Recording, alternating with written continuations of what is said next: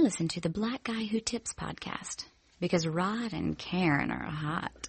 Things on my mind when I wake up. Things on my time trying to take up. If I could save up my money like worry, I'd be a rich man, but sorrow would plague much. And I made up the fiction that, but ah, I'm a century of a system causing a day rush. Set a stage in a monologue a play of me and the audience all up in my makeup. Hey, welcome to the Black Guy Who Tips podcast. Your host Rod and Karen, and we are live yes, on a Sunday morning, man. Uh, on a Sunday morning where I feel like people are going to be pretty excited because I mean, in addition to the return of the Walking Dead, um, tonight, uh, we also have everybody's like favorite guest is my man Chris Lamberth of the Mundane Festival podcast. What's going on, Chris? Hey guys, thanks for having me. Oh man, thanks for ha- coming on, man. You uh, you've been making the, the circuit. Uh, you know, I heard you on uh, medium popcorn uh, the other day, uh, uh, holding it down. Um, and then yeah, uh, even though it was on your show, I felt like it was like the JL Cauvin, uh, Chris Lamberth crossover because it's about Oscars time, time to discuss movies and stuff. So you, you've been, you've been doing the rounds, man.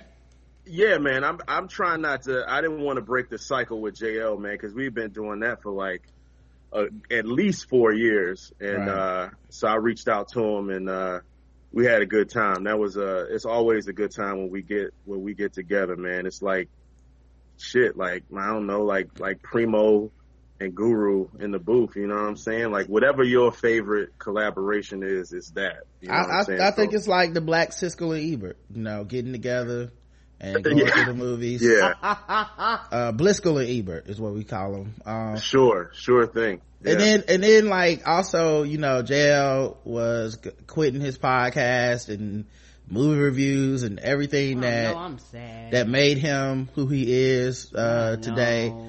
So it was kind of, you know, kind of sad to see. Uh, mm-hmm. Uh, but it was cool to hear him on your show. And I think he may have started Righteous Prick back. I don't know. You know, JL, I, I just can't picture JL quitting comedy like that because I feel like he's gonna he's gonna quit like Charles Oakley quit the Knicks, you know, like yeah, like we'll see a story about him choking out a promoter. Right. Uh, at, so they done did something to him because he done had enough. Yeah, at the at the cellar, yeah. and we'll be like, oh man, JL still in the game. Right. You know? But you say that sounded about right though, because he, right. he sure I, was fed up. I can't picture him just you know hanging up the shoes or walking away so clean. You know, he's too that man's too angry to not have an outlet. Right. Yeah, nah, he ain't gonna quit um but uh and then uh you know since it is oscars time man i feel like you know you've been uh talking about movies a lot um and there's a lot of there's a lot of movies to talk about man uh mm-hmm. so we're gonna talk about some movies today too yeah and y'all too okay. covered some movies that you and a handful of other people may have seen because i ain't watched none of them yeah well chris and i reviewed um I think uh I think it's what Hello My Name is Doris mm-hmm. and then we also reviewed yeah. La, La La Land mm-hmm. uh and the La La Land uh review for our spoiler movie reviews uh really um like we it, it's a anytime Chris is on the show it's it's like a review but then it's also we just have conversations right and so we got to talk about you know black shit in Hollywood and uh these kind of the trope of the the white artist that's not living his best dream uh compared compared to the black movies where the black movies like can i just get out the hood? Like can i just can i get a chance to not get killed in a crack drug deal gone wrong? Like white people movies be like but i really want to be more of an acoustic guitarist and i I, I, I understand that I'm uh, the number one selling uh, electric guitarist on on the world, but what I really need to do is, and it's like, okay, um, so, so yeah, we talked about all that stuff, man. Uh, how's everything been going with you, man? Uh, this year's been going pretty good, man. I, I did a, a one day on season three of Unbreakable Kimmy Schmidt. And, yes. uh, I, I just started working on a movie starring Melissa McCarthy this past week. Come and, on, uh, Chris. That's what I'm talking about. No. Yeah, yeah, young. Trying to, trying to, trying to come up, man. Trying to come up in Trump's yes. America. Yes, we're gonna have to look uh, at you and go black acting school. trying, trying to, uh, I'm hoping both of them made the cut, but uh, I I just feel I got to have two days on this film, and uh, it's really cool, man. It's it's good to see like the the work start to pay off a little bit, and I'm trying to be a little more positive uh, with with uh, those endeavors because you know you could easily say you know like man yeah I might not get it, but you know whatever happens. But it's like I have to start thinking like what if I do? Like what if mm-hmm. what if mm-hmm. these things happen? So it just seemed like I've been putting laying down the groundwork for a long time, and uh, some of these things might pop off this year, man. And yeah, so I'm, hoping, I'm yeah. so proud of you, and it's one of those things where I look at it like this: even if it quote unquote doesn't pan out the way that you think it does, you don't know who else will look at that, and it opens up other opportunities. And we need, yeah. we need Chris to make it to the point where JL Cauvin is sub tweeting and sub Facebooking about yes! you. Like that should be everybody's goal is to get enough famous that JL is like these motherfuckers. Like that's the positivity that you I'm picked Chris and you didn't pick me. Right you know? So i need i need that kind of stuff to happen for all my people and and including jl himself. I feel like yes i think jl, JL would talk shit about himself if he uh if, if yeah, he started JL be like can you so. believe they picked me? Out of all the other people in the world they picked me. I'm right. still mad. Urgh. so i, I, love I, JL. JL's hilarious. I need that to keep happening. So uh you know I, I i'm rooting for you man. And that's uh that's dope because i love unbreakable kimmy schmidt uh and i love melissa mccarthy and in the way that she's been like blowing up with the snl shit. Mm-hmm. people probably gonna yeah. be super into her next project. Yep. Um you know and hopefully uh if they make a sequel to ghostbusters you can get in there. I want that um, to happen. so we can get you know oh, i love you to be in ghostbusters we can get the full cycle of hatred you know. Like i just need it all to happen man. So i know. He he be, yeah. he be the black boy toy. What now what's it like um like what's it like being on set for something like uh kimmy schmidt man? Uh it was really it was kind of surreal because the first the first couple of days like so when you i i booked the part so i at first i didn't know if i was going to be able to do it because i'm ha- i was having drama at my day job and it was funny where it was like some drama going down and like they kind of been after me for like the last couple years and uh they changed my hours mm. so they were like, "Oh, you're gonna have to." I used to be off on Monday. They was like, "You're gonna have to come in every day." And I was like, "Well, if I come in every day and I'm here early, don't my hours change?" And they was like, "Yeah, you leave at three o'clock." And I was like, "Bet." And so they was like, starting February first, you're gonna have to come in Monday through Friday. I was like, "Can we just start it now?" And that was like in December, uh, like late December. And that the next day, I had an audition for that Melissa McCarthy movie and so I was like, bet I get off at three, the audition's at five, I'm good. And so I went into the audition, just was another day, did it, forget, forgot about it. And then like a couple weeks after, like the first week of the year, I had an audition for Kimmy Schmidt and, uh, I didn't know how I was going to make the audition cause, cause of the time. And they were like, we could just, you could just put, you could just get put on tape and you send it and you send it in. So shout out to Aaron Jackson, comedian, uh, who lives around away from me, very funny comic she put me on tape and we actually put each other on tape, sent it in. And then two days later, I got the part. Like my manager calls me. I just come out of seeing Hidden Figures. Mm. And, um, and, uh, I was like, oh, this movie was great. I was feeling inspired, inspired and, uh, I cried a little bit in the movie. Mm-hmm. And then I, and, and I get to see all these messages from my manager and, uh, he tells me I got the part and mm. like I lost it in the car and I called my parents and I uh, cried on the phone and uh, cause it was just like all the years of just like, you know, like putting up, putting in all this work and saying like, damn, is this really worth it? I'm sacrificing all this other stuff and to just get that look was just, was just dope. And then fast forward to being on the set was like, it was, it was surreal because you see these people that you see on TV all the time, like Ellie Kemper who plays Kimmy, Titus, and then like I was hoping to see Tina Fey and she's in there and mm. and she's like directing the set. It's like this big church scene and then you have your little trailers and you get dressed and everything and it's it was pretty fucking uh now do you amazing. try not to you know bug out and like oh my god i'm a, look at y'all I'm, y'all so great you know what i mean I just try to be present, like, cause I was near them. It's like in a big church scene and it's like, it's, a, it's probably like a, if I made the cut, it's like a blink and you'll miss me type thing where, mm. it's like Kimmy goes to church. Like I think the title of the episode is Kimmy goes to church, and it's a black church. Mm. So, uh, so it's gonna be pretty. The scene that I was in is pretty funny. I read the script. It's gonna be, it's gonna be dope. Like, and uh, it was it was really cool because I was sitting near them, but not not so close to them, and I got to see like all the behind the scenes things and. uh like the a couple days before my shoot, it was uh my the filming uh, I got had a wardrobe fitting, and I was like in in like Midtown Manhattan, going to like where all the rich people shop. I forget the area, but it's like a super rich area. And you, I was walking, and you you know go into one of these big wardrobe trucks, like when people are filming stuff, they have those big honey wagons and all that. And it was pretty like I would walk past them all the time on my way to doing like free bar shows mm. and getting paid in drink tickets. And uh getting to step in one of those and they treat you like a like a king. They treat you really well. They're really nice, and you they put you in these suits and stuff, and you go and it was pretty it was pretty amazing. I just tried to be present the whole time. Just tried to soak it all in because you never know when the next gig is coming. So. And dude, it was just when you yeah. when you get these parts, do these people like know anything about your stand up, or do you just like walk in cold and they just you know you know what i mean like is it is it something where they like oh we kind of like his stand we know his stand up or he's been going up more often or we've been seeing him around or is it just like boom you just go in and uh straight up off of acting just nail it i think it's just off the acting and i think maybe they find out a little bit like for kimmy schmidt i don't I don't think they knew that I was a comic, but uh, when I went in for the wardrobe fitting for uh, this movie, uh, Can You Ever Forgive Me? It, was like, they were like, oh, you're a comic, you're a comedian. I was like, yeah, yeah. I was like, oh, cool.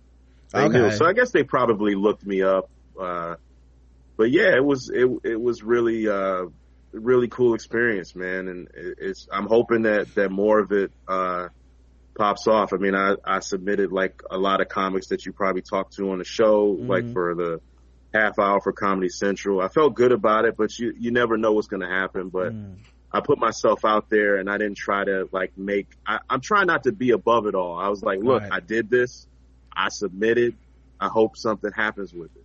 Like, right. I, and if if it doesn't, you know, I, I, I was talking about this on my uh, latest episode where like LeBron James, like no bullshit, just like really taught me something where like game seven of the finals, uh, right, like before the game, he was being interviewed and he said, you know, I'm just going to put it all out there and live with the results. Mm. I mean, like that's all you, that's really all you can do. And in an industry like show business, it's like you, you just have to be confident in yourself and, and, uh, and, and put yourself out there and, and kind of, you kind of have to have to forget about these auditions. Like I had an audition for the Montreal Comedy Festival. Uh, it was my third time and it was, I hadn't auditioned in three years and that's the most pre- prestigious comedy festival uh, in the world, and it's a it's a rite of passage for all comics that really want to be about it in the industry. And and the last time I was there, I was at Stand Up New York, and the last time I was there, I just had a, a bad set, mm. and I did, they didn't see me for another shit. It was three years, and so I went there and and handled my business, and uh, so I just went to the scene of the crime and, and did my thing, and hopefully that pans out too, man. So I'm just trying to be a little more positive because one of my homegirls told me earlier in the year we were catching up and she's like, you're being kind of negative. And I was like, oh shit. Yeah. Well, you know, what's weird is like negativity. I don't like, I mean, that's certain people's like home. You know what I mean? Like their, mm-hmm. their natural disposition is to be negative. Um, yeah. and then there's also like the self-protection of it. Like if I don't get my hopes up, then I can't get hurt. But the problem, right. the problem with a lot of that shit is that that's bullshit. You actually still gonna get hurt when you get mm-hmm. rejected. You're still gonna get, uh, your hopes up when you get a chance. And there's something inauthentic about like trying to squash that down and that's not really living either you know it's like yeah. putting yourself in a cage before somebody else can do it just so right. just so you don't think you have a shot at freedom. And it's like, why would I do that? Like, I'd much rather hope that something positive happens and give my best. And if it doesn't pan out, I can always look back and be like, but I was trying as opposed right. to I stopped myself because I think a lot of times when people stop themselves, it, it gives them a certain amount of control where they feel like they can turn around and be like it was everyone else's fault because you know i already knew it was bullshit and that's why i don't even be trying as opposed yeah. to if you try and you don't make it then it's like well they rejected me they rejected my best effort i did put my best foot forward and it didn't work out like mm-hmm. that to i think that feels more personal to people but yeah. the truth of the matter is either way you didn't get it and one way by trying you and and allowing yourself to feel you i think you become you get to know yourself better yeah. as opposed to um not trying and then you know blaming everything but yourself you know right and also right. i think when people put themselves uh, out there it is a learning experience mm-hmm. and that and a lot of people as much as they quote unquote claim they want to learn, they don't want to learn. And part of being learned, part of learning is getting hurt. Part of learning right. is disappointment. Part of learning is sadness. Part of learning is depression. Like, like this is part of learning also. Everybody always wants to think learning is just this positive, positive, positive, positive thing, but it's not always positive. And like you said, you will learn more about yourself and who you are. And sometimes you will learn that the things that you thought you want, you might not really want them, yeah. but you won't know until you try. And a lot of times when things like that happen, it can actually change the direction of your life into something even more, but you won't know it unless you just put yourself out there. Yeah, rather than sitting back resenting everybody else. Right. You know, just living the dream that's,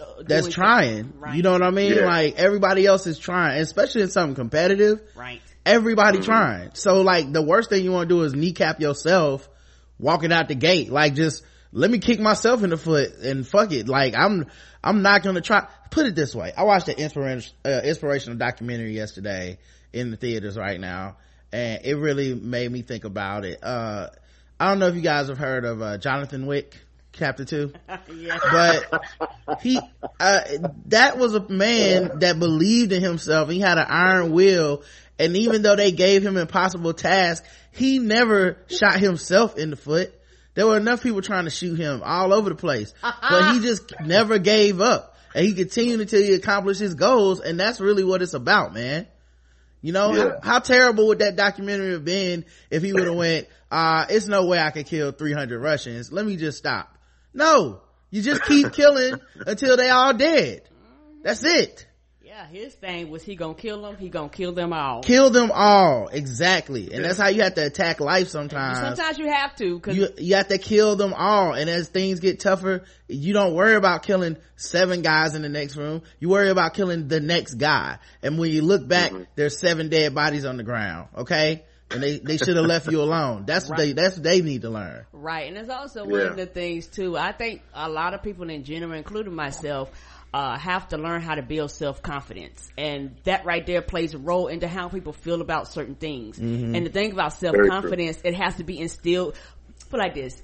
I got self-confidence as an adult, but people who have always had self-confidence as a child, as they become an adult, you can tell because they walk in the room like, I own this shit. Even if they don't, even if they fail. Look at another testimony from the documentary of John Wick, chapter two. Common yeah. This nigga is in everything. Okay. Right. Cause he believed. he That's it. he, like, his accent that he was supposed to have, I couldn't tell Born what that shit was. Nobody could tell what that shit was. It was bad. It, was it didn't bad. matter. trying to be? It was supposed to be speaking like Spanish or, uh, whatever they speak. Oh no, he was supposed to be speaking Italian. He was supposed to be speaking Italian. It was bad. But it was so, it was, you know, it was just like, you know, it was common. It was still, it was right. buongiorno. You know right. what I mean? Like, it was. been in there with the kids when the teacher be like, uh, when she come in teaching the children like that basic and you be like, you just learned this, right? Yeah. So, I mean, which is fine. The point right. is, he believed in himself. Yes, he did. He didn't say, this is probably a part for some white dude the, to play the Italian dude that is a bodyguard and also like one of the most, uh, you know, best hitmen in the world. He can really fight. That, yeah, like he, yeah, he didn't say, I need martial arts training nope. so that I can do these, these stunts and these scenes with Keanu Reeves who does have martial arts training. Right. He didn't say any, he said, no, I believe in myself. I don't need any of that shit. I'm gonna audition for the part and I'm gonna get it and he fucking got it. And that's yes. a lesson in that too. While other people sat around going, Common sucks and he's a terrible actor and there's no way he can do that accent. Cashing them checks. And then they thought those same things about themselves, so they didn't audition. Nigga, that could have been T.I., but T.I. probably thought to himself, I can't do that. You know, like how, who, right. who else could that have been that got that part that went, you know, like Wood Harris probably saw that and went, nah, that's not for me. Common saw that and went, I can do that. Mm-hmm. And that's the difference. that's how you make it. Anyway. Welcome to the Black Guy Who Tips podcast. You can find us on iTunes and Stitcher. Uh, just search the Black Guy Who Tips. Leave us five star reviews. And, uh, if you, we like them, we'll read them on the show on Saturday when we do our feedback show. The official weapon of the show is the taser. And the unofficial sport is bullet ball. And bullet ball extreme. And today's podcast is actually triple sponsored, guys. Okay. We got a lot of money coming in. The podcast sponsored by Shadow Dog Productions. They haven't hyped this in a while, but they have a very funny solo album, uh, audio play, and it's not found on any album, but the audio play is called Passengers. Uh, you can dive into some Rod and Karen comedy for just 99 cents. Uh, check it out on iTunes. Uh, it says it's Passengers featuring Jenna Simon. Uh, and be sure to pick it up with ratings and comments. Leave them five stars. This episode is also brought to you by Bevel. Bevel is the first and only shaving system designed specifically for coarse curly hair and sensitive skin. Step your shave game up and say goodbye to razor bumps. Check out getbevel.com slash TBGWT today and get your first month free. That's getbevel.com, G-E-T-B-E-V-E-L dot com slash TBGWT. And lastly, we are brought to you by our newest sponsor, Talkspace. Mm-hmm. Today's show is sponsored by Talkspace, the online therapy company. Talkspace makes it easy to connect with a licensed therapist handpicked just for you. For as little as $32 a week, using Talkspace, you can text, audio, and video message your therapist and talk about your life. That's what's, and what's keeping you up at night and even your annoying coworker. Y'all all got them. Okay. And you know it's messing with your mental health. Uh, to sign up, go learn more, or to learn more, go to talkspace.com slash TBGWT and to show your support for this podcast, use code TBGWT and you get $30 off your first month. That's TBGWT at Talkspace.com slash TBGWT. Talkspace, therapy for how we live today. All right, let's get into this news, y'all. Uh, talk about some black actors, okay? Anthony Anderson reveals that his mother taught him oral sex. What does that mean exactly? Right. Mm-hmm, mm-hmm. Like on him, or she did it to her, or some on some precious shit. right, like, like, yeah. But what, what do you mean? Mm, Has anybody seen the, the the film Antwone Fisher? I'm just joking, guys. Yes. Um, oh shit. Anthony Anthony Anderson's mother taught him oral sex. The Black-ish Star told Conan O'Brien Wednesday night. I'll just cut to the chase. My mother taught me how to go downtown. When O'Brien looked shocked, Anderson continued, my mama taught me how to eat the cookie, oral sex, Conan, oral sex. I was in my early twenties. Uh, I just come home from college and we were happen to, we happened to be sitting around in the family room. Not only me, but buddies and their girlfriends. And she not only taught me and my brothers and my boys, but also the women how to do what they needed to do. Uh, he explained his mother's very extensive video collection and how she would go into graphic detail as to what was happening on the video and what either me or my brothers and the young lady should be doing. Her motivation was that my father didn't know how to eat pussy. So she said, I will be damned if I'll be damned if I send my three boys out in the world not knowing how to do that. So it is my duty as a woman to teach you to do this properly because your daddy didn't know what the hell he was doing. Andy Richter, Andy Richter, oh, oh go ahead. so it's like a TED talk. It wasn't like, mm, uh, yeah, it, it wasn't like a, okay. yeah. I know. She was like, this is my duty. My pussy was not a, uh, I have been deprived. You will not be out here depriving other women. women. ah, that's hilarious. What I want to know is if you ever told anyone afterwards, my mom taught me that, says Andy Richter. Uh, Anderson laughed, explained, I have. I will actually call my mother on the phone and say, mama, they don't believe you taught me this. Uh, so there you guys go. Anthony Anderson learning from his mama. Black women saving lives one at a time. This also explains why Anthony Anderson's divorce is taking so long.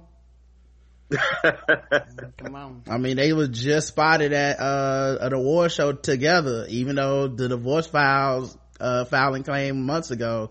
some for some reason she just don't want to let that old thing go just yet who knows what it could be is what i'm saying who knows um let's see what else is happening. Um prince's music is coming to streaming services on sunday. Today. For a day? 24 hours? No. No nope. It used to just on spotify but now it's coming to all of them. Um uh, uh particular about his music. well he's dead and then i think his family wanted the rights to you know to to get the money from everybody instead of just uh, a title. Right. So yeah. um let's see what else is happening oh there's a there's a movie theater where they will not let men in to watch 50 shades darker why yeah that's my question because they want to see if women can control themselves first I mean, I mean, they've had Magic Mike, two Magic Mikes. You know, I don't. That movie was kind. Of, the first one was kind of fucked up. Didn't he hit her or something? In Fifty, I didn't watch Fifty Shades. It's like I saw it. It was. It was. Yeah, it, it kind of sad. It was about BDSM, from my understanding. Like I said, mm. I didn't mm-hmm. read either, but that's yeah. my understanding. Yeah, I, I don't know. I didn't watch yeah. it, so I mean, it was like peak white people shit for me. And uh, yeah, fuck, fuck them for that. For what? Not allowing men in there. Oh well, uh, yeah, they said it will fucking can't control themselves. What the goddamn? What the fuck are you saying? Uh, well, you know how it is, Karen. You just go in there to watch a movie, and next thing you know, some woman's like trying to rip your pants off and shit because she can't control herself. I, I mean, I definitely has happened to me before. Mm-hmm. Woman attacking on every corner. Mm-hmm. mm-hmm. Uh, yeah, they said, uh, people went to the cinema the, uh, on Friday night, but a message informing men that they could not come in to watch the film was recorded by a staff member at Diamond Cinema in Navan, Ireland. The message, which was played on his phone listing, stated, if you're looking to go to Fifty Shades Darker and you're bringing your boyfriend, you better keep lots of space between you. It's, uh, it's on an 18 cert and I must stress that single men or married men on their own, any unaccompanied males will not be allowed in. So if you are with somebody, y'all can't, y'all gotta keep like the one seat between y'all rule cause women just gonna be so turned on, they're just gonna have to fuck you right there. You know, you know how these ladies can't control themselves. That is so stupid. Yeah. I mean, I guess it's a good gimmick to get in the paper, but it just seems so stupid. Uh, yeah. when speaking to the Irish Mirror, Paul Egan, who records the listing for the cinema, said he thought it was better to keep the single men outside at first. He said it might be better to keep the men outside the door until we see if women can control themselves. The film is basically porn for women, going on what the distributors are describing to us. The Do film, you know what porn is? The film was given an 18 certificate and had a budget of 55 million or 44 million euro, which is 15 million dollars than the first movie oh yeah i remember the the mass rapings of uh 50 shades of gray the first time remember all those men that were violated because women are the ones that have control issues about sex um, on Thursday, the A-list actors descend upon London's Leicester Square for UK premiere of the racy romance flick, the second in the big screen adaptations of E.L. James' best-selling erotic novels. Um, so there you guys go fuck? Your job is just to play the goddamn movie. So mm, yeah, make if, that money, dog. Like right. what? What you? He's keeping himself from getting that bread. And That's my, idiotic. And my thing is this: Did you tell people this online when they purchase their ticket, or, or, or y'all don't do that? Everybody just gotta walk up and buy them individual. Like if I got my fucking ticket in advance, fuck you, bitch. I'm going in here. My ticket paid for. Yeah, I mean, you yeah. How? I mean, I guess it said it on the, the it said it on the app. You know, that, that in February, like one of the worst times of the year for movies, and like one of the best time for date movies. Right. Yeah. Like it just makes no sense. Well, anyway, that first movie made 571 million, so Woo. they gonna, uh, wow. they gonna keep coming out with these. White women love this shit. Mm-hmm, I told you with the, with the books and things like that, like the, the books, uh, so like hotcakes, cause I haven't read anything. Um, from my understanding, depending on where you're coming from, there's a lot of uh, black people that are in the uh, BDSM that said that it's poorly written and bad. You know, there's a lot of white people that say it's bad. You know, just varies. And um, I think uh, that I don't have a problem with them. Make make your money, and and I think as a movie theater, uh, your job is to just play the fucking movie. Like, mm-hmm. as long as they're not making any rules or violating any laws or shit like that. And do you know what porn is, dog? Do you know what porn is? Yeah. Right. Yeah, it just seems stupid. Um, speaking of which, um, they're trying to make a Scarface remake in for 2018. Uh, yeah. and It's gonna be held by the Coen brothers. I, I, I couldn't be, I'm, I'm typically not a person that's against remakes. I can't possibly see how this would work and be good. You know? And it's weird that they're doing it. Right? Like, is it gonna be quirky Scarface? Well, you know what I mean? Uh, and I mean, the Coen brothers are known for like not having enough brown people in their shit. Now they're gonna make a whole movie about an immigrant coming to America and becoming a criminal. like maybe, maybe, maybe not you guys. Ain't, ain't the Coen brothers? Did you say that, that if I'm not, if, unless it's a different set of brothers, they do better in like series? A different set of siblings. Okay. Those are the Wachowski uh, uh, siblings. Uh, okay.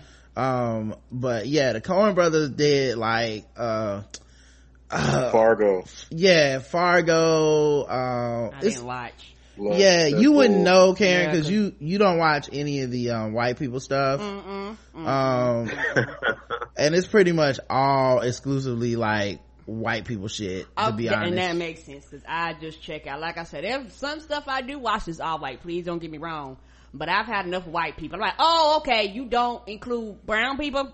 I don't want to be in your your fake reality world. I'm good. Yeah. There was an Asian guy in Fargo. yeah, I remember that. There you go. Yeah, they, uh, no, no country for old men. True, True Grit, Big Lebowski. I think I seen True Grit. Is that talking about the movie True Grit with the yeah. girl? Yeah, I, I did we see saw that. that. Mm-hmm. Um, Fargo. Uh, I've seen No Country. I've seen most of these movies. I think I've seen all these movies just about. But yeah, uh, I didn't see Inside Llewyn Davis. Mm-mm. It was uh, good. It's depressing, but like if you're an artist, like that's one of those movies. That movie and Don't Think Twice, like two of the most recent movies like that all artists or creative people should see. I didn't see Hail Caesar. Mm-hmm. Yeah, you ain't missing anything. Uh, the Ballad of Buster Scruggs is a TV miniseries, mm-hmm. I guess. Nope. All this stuff sound like that. it should come in that ten, that little small ten person theater over there on the other side of town that you don't only there for two weeks. I'm good. Um, I would probably go there if I lived. There. He was a and there's nothing wrong with that, baby. He was a director of Raising Arizona. He was a director on that. Nah, I enjoyed that Raising yeah. Arizona with um, what you call it? Nick uh, Cage. Yes, that movie. Now I enjoyed that movie. That movie was hilarious. Yeah, Burn After Reading. Didn't we see Burn After Reading? Probably. The one with Brad Pitt. Or maybe I saw that by myself. Mm-mm. Like Brad Pitt was yeah. a gym trainer. Yeah. I don't see, I haven't seen that one, but people got, got gifts of that one. I haven't seen that one. All right. Well, anyway, they, they, these white ass motherfuckers are doing the Scarface. And y'all, it just feels complete like what is this gonna end up being y'all gonna make a lot of people mad because not trying to find there's a lot of niggas particularly like in music that love right. this movie right. they love this fucking movie they got posters pictures right. like they rap MTV about this shit. shit. yeah it was so, a running joke on mtv cribs right so if you fuck around and try to goddamn whitewash or or have him being quote unquote not you know brown enough well they already started rewriting the script and i i heard it's gonna take place in California rather than uh 1980s Miami and it's gonna be about like uh like Mexico like immigrants coming from Mexico rather than uh Cuba. Mm-mm. so it's, it's just why just leave it alone. Right. Because that's the other thing. I'm not a person that thinks Scarface is like such a fucking like untouchable classic right. that is just like it's impossible to make a better version. I just don't I don't I think it's a cult classic. Like it, it wasn't necessarily the greatest movie mm-hmm. but for all the flaws that it had those were flaws you could have back in that time period right. before the think right. pieces and social media hashtags and shit. And now you do this shit and you fuck it up it's gonna be a lot of angry people man. Just leave it alone. ah y'all gonna they, they in for a surprise. They're gonna get a lot of backlash on social media from a lot of brown people uh that are like and it might not even be uh, just us brown people, just brown people in general that enjoy this movie that's gonna be like, fuck this. Uh, Chris, what did you think yeah, about, the, oh, go ahead. I was just gonna say they did that with Carlito's Way a couple, uh, yep. a few years back, and it was just kind of like meh. Like, well, I don't, I, I really don't get it. I'd rather see the Coen Brothers make some original shit that they're, you know, that they're pretty much good at, you know, all the time, most of the time, you know. Um, what'd you think about Nick Cannon's latest special? I only saw what JL tweeted about mm. it and Instagrammed. Uh, it's just not my cup of tea. I saw a little bit of it, uh, when I got home on Friday. I was just like, ah, this isn't, it's just not my cup of tea. The correct, correct answer is Nick Cannon is hilarious. Um, mm, I have not. I like that Gigolo record he did with R. Kelly. I'm not gonna front mm. and act like I didn't like that. I haven't heard that. It's a whole oh, album. back in like, back in like 04 or something. You, you don't remember? I'm a gigolo spending all my dough. Y'all remember that jig? The Mm-mm. chat room probably remember it. Oh, go, oh wait, I, I, I, chat, I, I, think I, got it. I'm, I'm, gonna play. I'm gonna play some. Hey yo, Ren. Yo, what's up, yo, yo, yo, yo. Big C told me you was at the club. He says, I'm not trying to be your man, pimp bones on the body. Yo, yo, yo, Lana, yeah, yo, man, that hoe is a hoe. Yo, yo, man, you still mess with that? She may be a hoe, but she's my hoe, you know? The hoe is mine. Oh, that's brown sugar. That's Ren and 10. Sound like it to me. Um, Nick Cannon, Nick Cannon, uh, was nearly fired over black card joke. Black so, card joke? Yeah, a, black card. Like, oh, oh, card. Yeah, apparently, uh, he has a deal with NBC where he can't be disparaging of America's Got Talent, which he's like the host of, mm-hmm. which really lets you know that they don't pay attention to anything else he does. Mm-mm. Cause I'm like, really, man? Cause he be out here saying hotep shit, wearing mm-hmm. these weird ass hats. Oh, but they don't, they don't care. Over talking about Planned Parenthood trying to kill the black family and shit. Y'all like, but if that, that was Ryan Seacrest, they would have been like, "Hey, Ryan, what what the fuck are you doing, dog? Cut yeah, that shit out." But they assumed that he know what he's talking about. Oh, I don't understand. I don't. I don't think. I just think they don't care. They don't right. keep up with him. He's like he walks off America Got Talent, and they be like, "We'll see him next time America Got Talent comes on." Correct. Well, he did that shit. Well, not that exact thing, but he did something like that on a um white platform with Howard Stern. Yeah, because like you can go on Hot 97 and be like, you know, these black queens need to listen to us and shit like that. They don't give a fuck. But if you go on Howard Stern, white people actually listen to that shit. Yes, they do. So, uh, yeah, he went on there and, um, he made a, a, a joke where he said that, um, he's gonna lose, he can lose his black card with his black fans cause of his job on America's Got Talent. Mm-hmm. Like, basically, I can't be real if I'm getting, you know, on this show and shit. Uh, you know, I almost, I lost my black card and he almost lost his job. And uh, he they had, don't even understand what the fuck that mean. That's not even goddamn offensive. What what the fuck? Yeah, well, apparently they don't want him talking about any of that shit. All right, you said black card. What y'all got cards? To, oh no, he's not allowed to make any comments about NBC without approval from the net network. Unfortunately for Cannon, the execs were worried that he, this was disparaging the network in his comedy special, where he allegedly talks about terminating his contract if he wasn't happy at the network or if he really was bashing the network. However, Cannon and his team must have swooped in and reassured NBC of his loyalty and appreciation for the job because sources say that NBC execs eventually decided that Cannon's joke was simply that, a joke. Uh, the sources also Which say everybody that everybody else would have had the luxury, uh, the benefit of being comprehended as a joke. Mm, I don't think anybody else would be stupid enough to, to say that shit knowing that that's their job. True. What, whoa, who, what comparison we got for that? We Everybody else, you get that NBC check. It's like, mm they said don't talk about it. I ain't talking about it.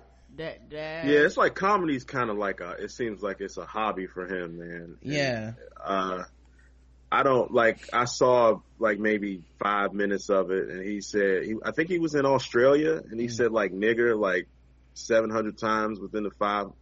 it's just like the. uh it's just like that type of comedy that's like I'm gonna say nigger, I'm gonna say this like ah, I just don't want to get into it, man. It shit, it shit ain't my cup of tea, and I, I I just hope he doesn't lose his Radio Shack drone commercial money. So, niggas, like niggas be hey, you know what niggas love? We in the pussy. Come on now. and then he take a stool and start humping on it. Uh, it's like pandering to white people. It's mm-hmm. just, I just not really. It's like an all white audience, Would you come out blasting niggas 75 times and talking about how niggas yeah. love this and that and the other and Obama's a real nigga and shit. And it's like, well, who, who is this for? Yeah. True. And, and I guess, uh, when I was saying before, I not, because, well, yeah, I do understand what you're saying about that, but I guess since I guess I wasn't offended, so that's completely different. But yeah, when you're dealing with white people in a white audience, they hear black. Car. I don't think anybody is. Uh, I don't think it's about being offended. He has a contract where they like, don't talk about this shit. Don't talk about us. Oh, when you not, okay, when you're not, okay, just come okay. do America's Got Talent. Okay. Other than that, keep us out of your fucking mouth unless it's already approved because he is a loose cannon. He is just okay. I'm with you now. Yeah, and and like Chris said, it feels like a hobby. Don't lose your man gig over your hobby, dog. Like right, this is some side work you do, dog. Yeah, like you can't be making that much from these stand up specials that you making from America's Got Talent. Like yeah, that's probably you your know, main source of income, dog. I'm telling you, man. They I just don't think they keep up with him outside because I think if they saw some of the shit that he says outside of that job, they'd be like, yeah, we gotta rein him in and tell him to stop talking about some of this shit. Yeah, they be like, but you didn't say ABC, so we good. I mean NBC, so we good. yeah, you're not gonna catch Ryan Seacrest talking like this. Mm-mm. You know what I mean? You just not like Ryan Seacrest. He is just clean as a slate. He don't talk about shit outside. You probably catch him in his sleep. He probably talking about his job, doing a commercial while he's sleeping. Yeah, like you're just not gonna catch him slipping like that. No, and you you and, and specifically not to try to appease an audience that doesn't pay him. You know what I mean? Right? Because he's like, oh, you, I ain't making no money. Mm-mm, don't catch me doing that shit. Uh, speaking of comedians, the person who heckled George Lopez has been interviewed and she has some things to say, guys. Mm. Chris, did you see the video of George, uh, call, telling that woman to get out and shit like that? I saw like one of those doctored videos where they say, and George Lopez did this, this. Oh. So I didn't see like the full thing, but, uh, he told her that she was, she heckled him and he said, get out. Right. And he called her a bitch, right? Yeah. Yeah. She, uh, stood up with middle fingers when he said that we got two rules in a Latino home. One, never marry a black person. Two, don't park in front of my house. And she stood up and put her middle fingers up. Um, and to her, well, I'll let her say, explain it, but in the Okay. video you can see like she does that and then he is like you can't take a joke uh shit, shut, sit down bitch uh sit down. Then like uh if you can't take a joke you don't need to be here get out. And then they kick her and like the three people she's with out of the club.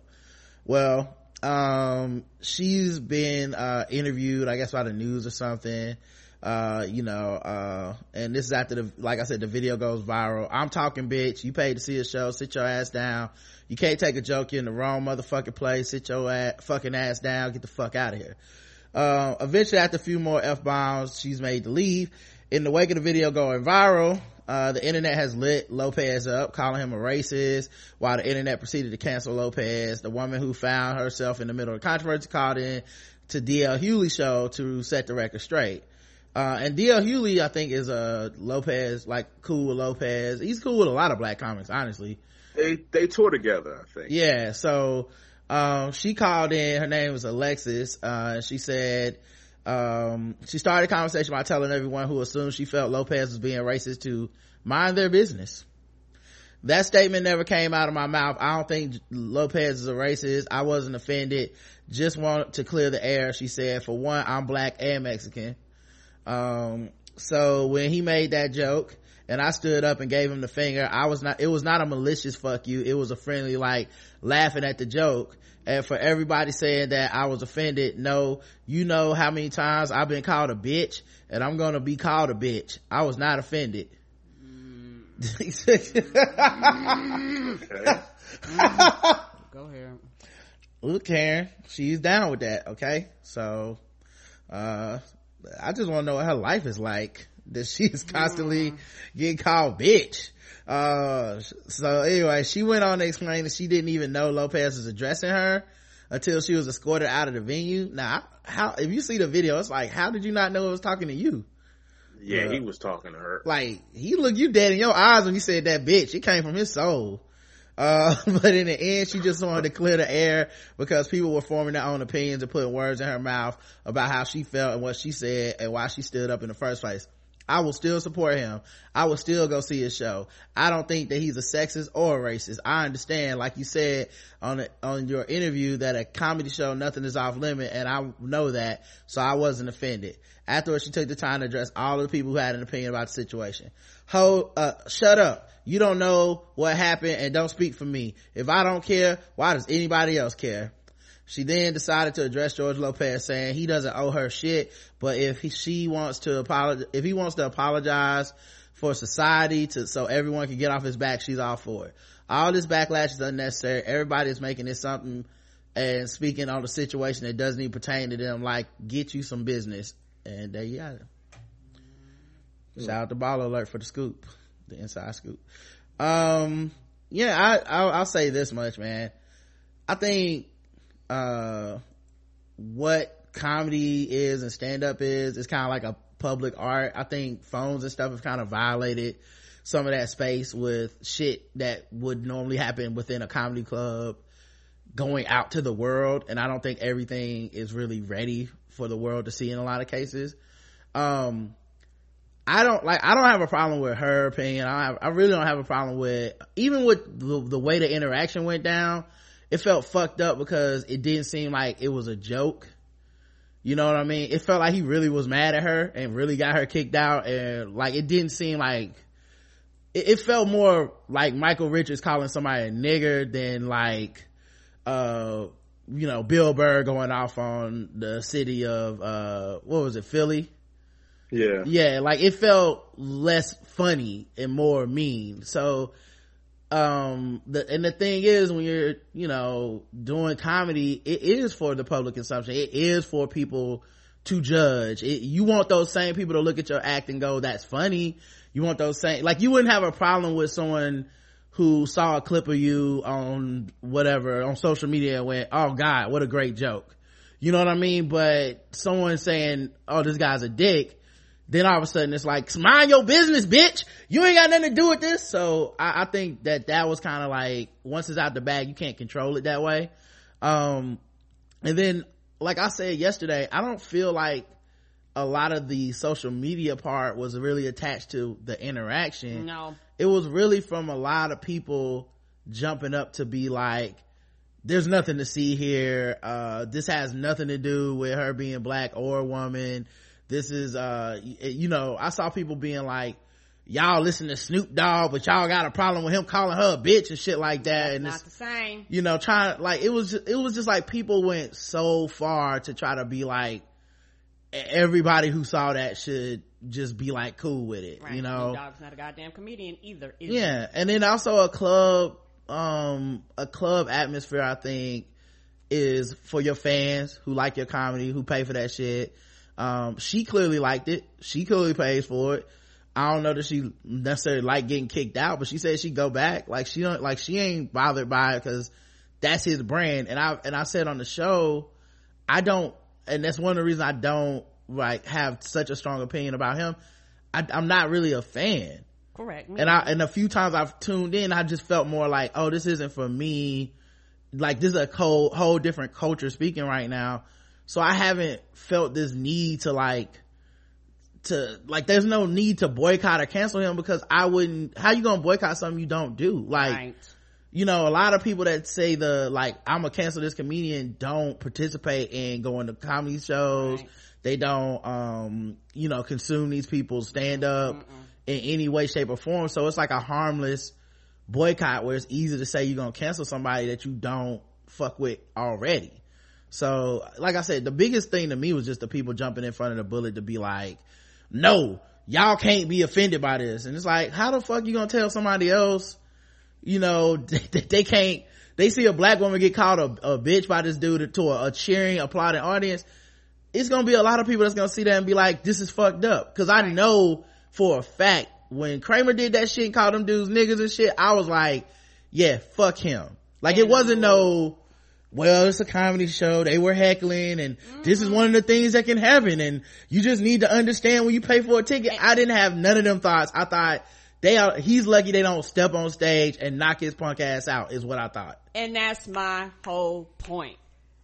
It's funny though because when dudes heckle dudes at a comedy show is there a recording of a dude calling another dude a bitch is there recording well, usually, of this it's usually women that heckle right. the most in, and, in and, and, and it's usually white women right right uh, and so that's when the sexism comes in and then you have sexism and racism that plays a part in this. Mm-hmm. And in my mind, it's like I'm from my perspective, it's it's easy for dudes to just miss dismiss this as it's just comedy being comedy, and you go into a comedy club as a woman, so you should get expect to be called a bitch. Like that's not what you're saying, but that's how I feel when mm. I go into a comedy club. Any of my actions that disrupt the show, any of my actions that stop the flow, the comedian has a right to turn around and call me a bitch with no consequences to his actions. Like, like that, like that's what you're telling me. And I have, a, I have a problem with that. And my thing is, okay, cool. She don't got a problem with that, but not that funny. I don't care about how she feels about this situation because once something hits the internet, it is for everybody's consumption to interpret how they want to interpret and to feel how they want to feel about it. And everybody else expresses their feelings about all these other things in various different ways that I don't care anything about. But what I don't do is jump up and tell you that your opinion is wrong. What I don't do is jump up and tell you that your opinion is invalid and you do not have a right to be mad. You do not have a right to be angry and you do not have a right to feel how you feel. Okay, she don't be mind being called a bitch, but I do. I have a problem with that. You're not going to call me a bitch at a comedy show and think it's going to be all good. Yeah, it's it's also interesting too because um I think that happens a lot. Like when somebody is a heckler, it's kind of like all rules are off, you know.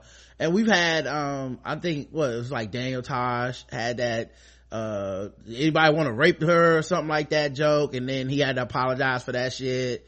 Um, Tracy Morgan, Katt Williams. Right. Katt Williams didn't apologize though. I yeah. think when you, when you go into a comedy club, you're going there to hear the comedian you're going there and you, it's not, nobody's doing a set thing of like, I'm going to just say all the things that you like. And if you disagree with it, you disagree with it. If you want to walk out, you can walk out. Right. And I think a lot of times people, when you go into anything, anytime, like you go to see a movie, you go to a, a, a comedy show, basically, when you go to a comedy show, you bring in your baggage, you bring in your life to those to that club and you're bringing everything and if somebody says you could say you could say all these things and then you say one thing what do you say like mexicans don't like black people or something like that mm-hmm. whatever the thing was and if she didn't agree with it she could have like, oh, I don't agree with that. And she could have kept her mouth shut. Well, you know what's but funny is she wasn't even disagreeing. Like that's whatever it was. Like, well, yeah. On, whatever it was, uh, you could choose to agree with it or not. Uh, but when you open yourself up like that, when she stood up, right. put her middle fingers up, you leave yourself susceptible to to the comedian saying something up up the, uh, to you. Right. I'm not saying what he said was right. Right. I agree. Now you can, and and I think what what people you interpret that whether you like George George Lopez or not. Mm-hmm. I'm usually gonna I'm usually gonna uh, side with the comedian because right. I know what it's like to be up there you're on your own. You're you're up there by yourself with no with no support with no net. But you also have to have the experience, and I, that guy's been doing it right. 25, probably 30 years, to maybe handle it better. Would I probably, if I had as much time on stage as he had, I, I probably, I'd like to think that I've, I've handled hecklers uh, pretty well, and I could handle it differently. Would I've called her a bitch? Probably not. Right. But but I, I think you know, and then this is other people that weren't there, that were not at the at the show, that are attaching all this all this stuff, their baggage, their right. insecurities. You weren't at the club. None of us were there, and we don't know what the atmosphere is. You had somebody on a it's recorded on a phone or whatever it was. And then people debate and argue about it, and they want to cancel George Lopez when they don't even know where to find his TV show. You know yeah. what I'm saying? So it's but it, it's uh well the other thing is like comedians are a lot like cops in that way. Like comedians side with each other kind of like regardless. Like you like people comedians wouldn't do what he did in a lot of cases. Like there's a lot of comics that be like nah i wouldn't have called her a bitch. Um i would have had her, had her kicked out of the show or you know whatever. Like you know she didn't say anything but uh and obviously she's a black woman and uh Mexican, he couldn't have known that probably from that one look. Uh, he couldn't have no, known, sure he, he, couldn't have known that she was actually being like, oh, fuck you, but in a like cool way and all that shit, you know. And I think his, ins- when you're on stage, a lot of your shit is the bear and his insecurity, I think kicked in, which was this like reaction. Cause it's, cause I don't think anybody thought it, I don't think, even if you are, you know, quote unquote siding with him, that wasn't a joke and kicking her out wasn't like the joke. You know what I mean? It was definitely like, get the fuck out of here. Everybody in this room needs to be on board with the fuck what I'm saying. Once My, once the joke comes out, once right. you once you say it, it's not yours anymore. Right. It's what it's the crowd interprets it. However, how they, they interpret it however they interpret it, and then they choose. The crowd's going to choose whether to laugh or not. And and what's now, weird what, to me, here's the thing that's weird though, right? I I I would assume when you're workshopping, craft, you know, crafting these jokes, you know, certain shit is like, it's funny because it's offensive. Right. To me, it felt like this, the punch, the, the, that wasn't even a, seem like the punchline. It felt like the setup for a joke. But the, the, don't bring anyone black, you know, whatever. It felt more like, well, yeah, some people are gonna hear this, they're gonna rub them the wrong way. He's probably said that joke a whole bunch of times. And to me it's like why like if someone were to stand up at that point i wouldn't i wouldn't even or i guess as a uh, with the in the in the way the joke is written i wouldn't even see why that would be like such a like unexpected like what the fuck? This bitch you gotta get the fuck out of here. Like it just seemed more like whatever you know it's like kind of how um one of the things uh you know not to go to to this common example but one of the things about patrice o'neal that was kind of dope was he would throw something offensive out and then get the room back. Like that was his thing. It was constantly like this ebb and flow of losing the room bringing the room back. Losing the room bringing the room back. And it was like watching a high wire act and like he was a master at saying the thing that everyone disagreed with up front and as he explained it, you start working into his logic of being like, well, well, well, I guess, yeah, women do be doing that shit. Oh yeah, that, you know, and by the end, you're just laughing because you're like, it's like a magic trick. You know? Yeah, it is. I mean, so, Patrice O'Neal's got his an unreleased album where it's out. It's right. called Unreleased or whatever, where he's arguing with a black woman and he's calling her a bitch. They're having a good time. Right. He's talking about eating chicken with her, all that stuff.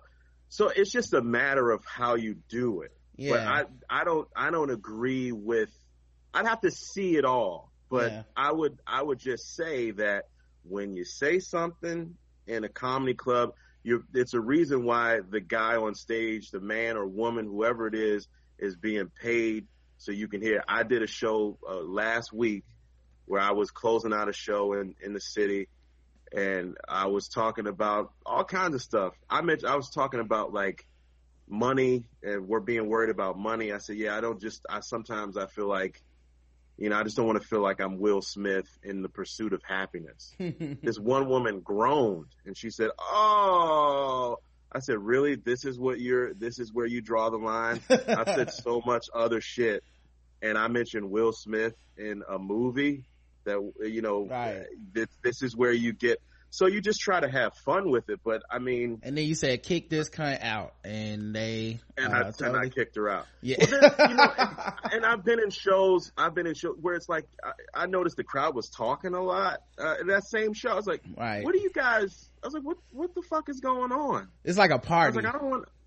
Yeah, I'm like, okay, wait a minute. You guys are talking a little bit too much. I got jokes. You paid to hear jokes. And I said, now you now you're making me a vice principal. Mm. I'm a comedian. I don't want to be a, a vice principal right. to get you guys to shut up. So I've got these jokes. Let's let let's let's let's hear them. It was wild too you though because like it didn't. I don't think she said anything.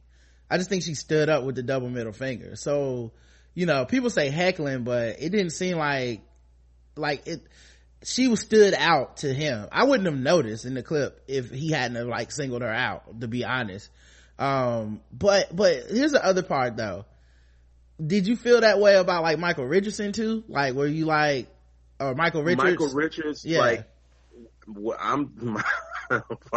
were they acting like niggas? I don't know. Right. Well, you did you say because they did heckle him, and he yeah. this was his reaction to being heckled. Um, and then you know people walked out and shit because I think uh there's a lot more solidarity, quote unquote, in race shit than gender uh-huh. shit. So like if he would have if it would have been black women and he would have done like you bitches get out I think less people would have walked, but once it was some nigger shit, then it was like the whole room went, this is across the line.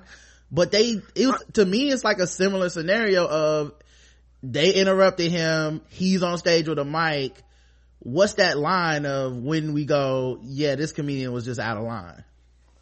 Well, I thought that was, I thought that was, uh, he, he handled it wrong. He wasn't, he wasn't really a comedian. That guy's an actor mm. that a lot of people take up comedy when their acting career fails. Like they think it, com- stand-up comedy is is probably one of the lowest art forms, if not the lowest, and it's not really respected right until you get to a higher, a really high level. Mm. And the the thing, it's uh, and the things that you have to do in order to even get that that stage time and all that is is you know, a lot a lot of people aren't built for it.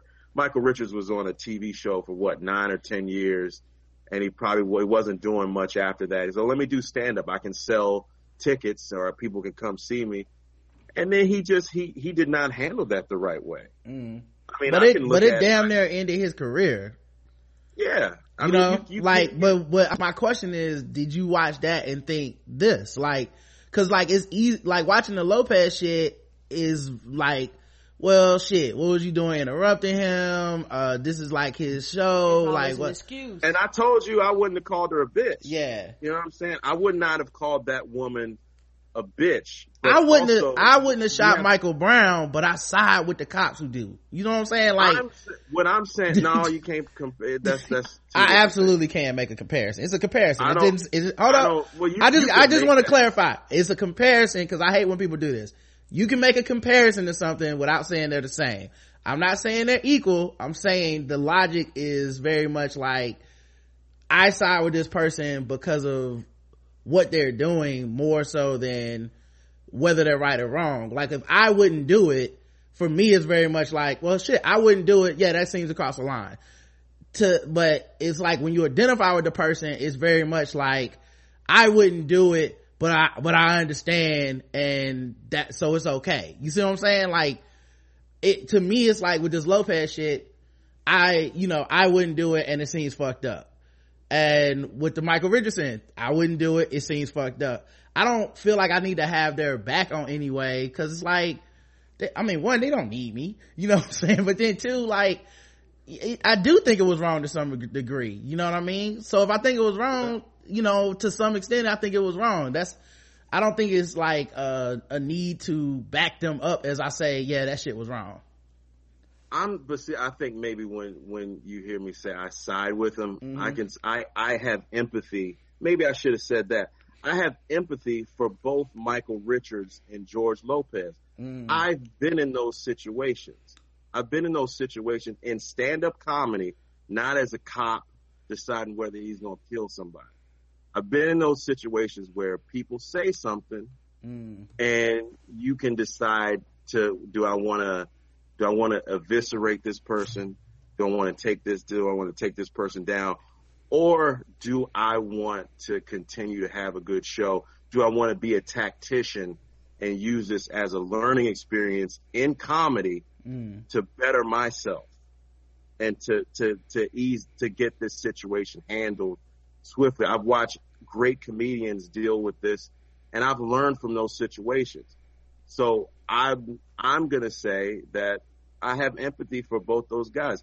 I would not have, uh, handled it that way. Right. I mean, I can, as somebody who's a practice, who practices the art form, I'm looking at it as I probably shouldn't have handled it that way. Mm. I mean, so I, I think I have, uh, I can speak, I can speak on that better than than you can on in this situation. No, I so, I agree. I am not an expert at it at all. Right. I, I so go ahead. I just wouldn't have handled it that way. I would not have called that woman a bitch. I probably wouldn't have called those dudes niggers. Right. I would have, you know, I'd have just did something else. Here's the thing like though, I, as a audience, as an audience member, I am an expert on like what I will spend my money on. And what the art is, is to get people to support it, right? So I think, and, the, and this is what I've been saying with the Lopez thing along for the whole time, which is all the people that are threatening to be fed up and all this shit, they're not his audience. So there's no harm that will be done to him via this moment. Like, unless you were already a paying customer of George Lopez and a participant in his comedy world, I don't understand what your outrage would be expected to do to him. You see what I'm saying? Like, uh, it's like when white people say they don't fuck with our show sometimes, and you're like, but you never fucked with our show. So like, you telling me you'll never listen, am I supposed to, you want me to apologize for some shit I said? I'm not going to.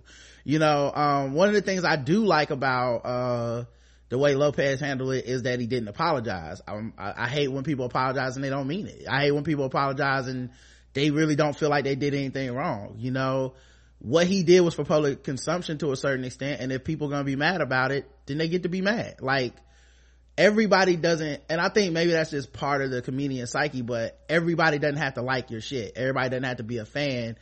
Everybody doesn't have to think you're good. Everybody doesn't have to think you're funny. Like there's so much ego tied up to it that i don't i think it often gets blurred from that side of the stage to the other to the side where we're an audience. Um because essentially the audience decide what's funny. But you don't know many comedians like you don't everybody knows an unfunny comedian but nobody knows a comedian that thinks they're unfunny. You know what i mean? Like that's the other part of this equation i think gets lost which is while i'm not an expert on being up on stage i am an expert on consuming this shit. So and so am i and so right. am i rod. And i think when you go into a situation like that you have to know, like, man, if I speak out or say something in this club or I'm, the attention's going to get thrown on me and I might get something that I don't like about it. Mm-hmm. I think now, like you could say like, ah, you, like you could watch that. You could be somebody thinking about going to see George Lopez and you could see that interaction. So I don't like how he handled that. I right. don't think I'm going to support this guy. I, I'll, I'll spend my money elsewhere. Um, you know, and, and a lot of times like we're we're so used to having stuff on demand at our beck and call. We can get what we want as soon as we want. Like when it comes to entertainment, you can't pick and choose that when you go to a comedy club. Right. You're you're you're there expecting to the the the agreement the the the the agreement is when you start step into the comedy club, you you're going to hear things that that you don't normally hear right. Uh, in your everyday world. And you, you're going, you want to, and you want to laugh or you want to hear something that you never heard before, blah, blah, blah. And if you go into that club and you're like, oh man, this guy's, I don't think this person's funny. And they, you, you leave. And I know there's a lot of people right. that don't, they, they may not think I'm funny. They, they may not, uh, like me, but I still, but a majority of them do. Most of right. the times that I've been doing it, the people have been laughing and then sometimes people don't agree because they you say things that that hear that uh that may make them think of something because then because sometimes if and when that happens it's not a joke anymore it's right. it becomes a statement it's a, oh that thing you said that statement that you made no no no no that's a joke and the people that's that the people that joke. and that's why i say it's insecurity as well because the people that don't agree stick out to the artist's mind you see what I'm saying? Like even in that situation, it wasn't even that she disagreed. He, but that is insecurity. There's like whether that might feel like a loaded term, but that's textbook definition of this one person isn't fucking with my joke. She needs to leave.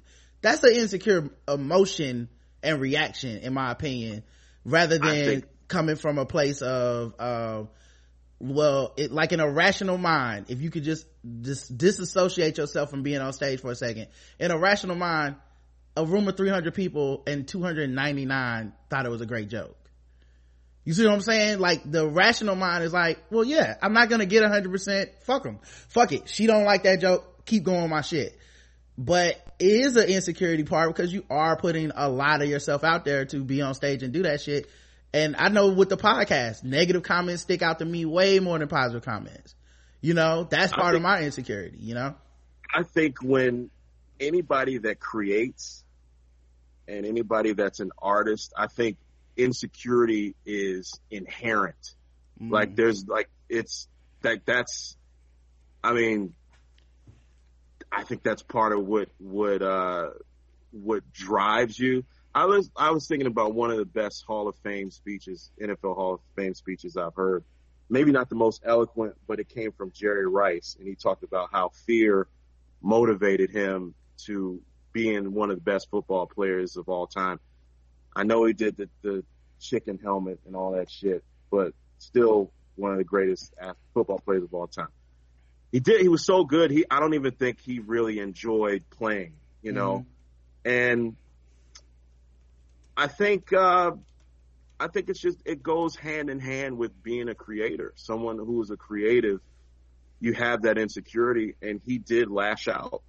He he lashed out in a way was that like, well, damn, like, well, did she even say anything? Yeah, I mean, I have said? I have secondhand embarrassment, kind of like when you talk about empathy and stuff. Like for a creative person that is, to in my opinion, having a, a bad moment I feel something yeah. in the way of like, damn man, like, that, like even as I watched it, I, I like, I, it's impossible to watch that clip and just go, nothing to see here, everything's fine. And it wouldn't have, like, I think, um, it doesn't get handled that way all the time. So it's like to then, like I say, it's more about siding with the, the, it, the, impetus of that emotion that makes him do that. like, uh, oh, I just put the, uh, uh, uh, Jerry Rice taste mask, uh, yeah, picture yeah. on the, uh, so people can oh, know. You haven't seen that, Karen? No. The Popeyes commercial with Jerry Rice? That, that broke no. heart, man. That, yeah, yeah. Hey, he need the money, man. Okay, you don't know what he spend his money on. Oh, if, if, you're not if you're gonna be the if you're gonna be in a chicken commercial, you gotta be the greatest chicken commercial, okay? Come on, the best of all time. The best. The fear motivated him to put the chicken in front of his face and coon out, okay? um, but yeah, man, I just think I think that identifying with that insecurity is one thing because I think a lot of people have it, especially if you do anything for public consumption. Yes. I identify with, with that, but I'm gonna be front. I'm gonna be frank with you, dog. I got more control than that. Cause like there's been plenty of times someone said some sideways shit to me and I, my first reaction in my brain was to say some wild shit. But I, you, sometimes you have to absorb it in a bit. And the thing is on stage, you don't really have that time. You know, like you don't always have the perfect shit to come back with and the perfect way to like make that person look stupid but still keep everybody laughing. And I think when people see that shit you know you see that kind of um tactic there's gonna be people that are turned off by it. Yeah, yeah and I, oh and of course. And i think uh for me this is how i i guess i feel about this. The thing is for most comedians most comedians they would not have done this. And i think that that's my problem. For most comedians they would not have done this. This particular case sticks out for a reason. It's not sticking out just because. It sticks out for a reason. It's not that comedians don't roast. It's not that comedians don't go at people. But in my opinion, I also, as an audience member, understand tone too. Right. And me as a me as an audience member, you know, I'm out of the show. Is nothing's wrong if it's funny. So I've been to tons of comedian shows where they have offensive shit, call women bitch, jokes about a boy. So I understand the concept of comedy and putting a joke out there. Uh, we've been in situations where audience members have heckled and the comedian takes control right. and they turn around and they make us laugh and they make a joke out of it. And you know, and everybody moves on. Most comedians would not responded in that manner. Most would not. Right. Well, I also think like if we were grading it, uh, sometimes you see people handle a heckler and you give them an A and sometimes you give them an F. Like, right. I, like, I don't, like that's, if that's part of the entertainment medium, then the people consuming it will decide if they fuck with that or not, you know? Right. And, and so I, I, I think me personally, I have a, I have a choice and to me, his tone made something that he was building up to a punchline. It took it away from the punchline and made it about her, which made it not funny in my opinion. To me, okay, this is not funny. All of a sudden, her being a bitch, I guarantee you, that was not part of, of what your routine or what you had, you had wrote out. And then your tone changed where it became visceral in my opinion. I heard something visceral come out of you and go towards her. And that's what my response is like it is. It's not the fact that uh, you you you you uh, said said certain things to her. It's the fact that i have seen enough comedians navigate these situations better. You've been doing this for too long, in my personal opinion, mm. to respond like this. You've been on the stage for years. This is not your first goddamn heckler, in my opinion. You should know how to handle this shit and keep your fucking show moving. Mm-hmm. And, and, and like I said, that that's where my problem comes in. And and also, like I said, I do have a problem when people think just because you have a comedy show and the and the comedy has a microphone in his face, he has a free for all at the audience. That's not true, and the audience does have a right to respond. Mm-hmm. Um, yeah. I think he had a bad night. Yeah, I, and I, that, like, like I said, I, I think it's interesting because, uh, I think it's one of comedians' biggest fears. So you don't hear them talk about this like, yeah, that was fucked up, man. Shouldn't have did it. Cause like, therefore the grace of God goes I. Like, what if I have that night? What if one night, you know, somebody's like, uh, why didn't you vote for Bernie, nigger? Right after Chris does that joke and then Chris is just like, man, I will choke your hunky ass in front of, and then it's like, that goes viral, and then it's the, man, comedian Chris Lamberth threatens to kill white people and shit. TMZ, do, do, do. Right. Well, I'm not famous for that, but like, I've had people say things, you know, like, but it's just, um, well, hold up. If you threaten to kill hunkies, you are going to be that famous. so, I, like that shit will go viral. Hold on, hey, we got a we got a time limit. I got to go to the next segment, next section. I'm gonna invite you right back on, Chris. Give me one second. All right. All right. Um. All right. Let me give me one second here, guys. Uh, and I will invite everyone back. That's what I would say he's a Mama Luke. He's a Mama Luke. yeah, right. Yo, Mook. A couple words of Thai Okay. Mookie. So you know I'm still. What? Come here, no brothers up on the wall. Man, ask Sal, right? Hey, hey, Sal, how come you got no brothers on the wall here? You want brothers on the wall? Get your own place. You can do what you want to do. You can put your brothers and uncles and nieces and nephews, your stepfather, stepmother, whoever you want. You see? But this is my pizzeria. American Italians on the wall only. Take it easy. Huh? And you. Hey, don't stop with me today. What? Yeah, that might be fine, Sal, but uh, you, you own this. Rarely do I see any American Italians eating in here. All I see is black folks. So since we spend, you guys hear me? Yep, yep, we back. All right. Okay. Yeah, we we hear you, and and and I and I.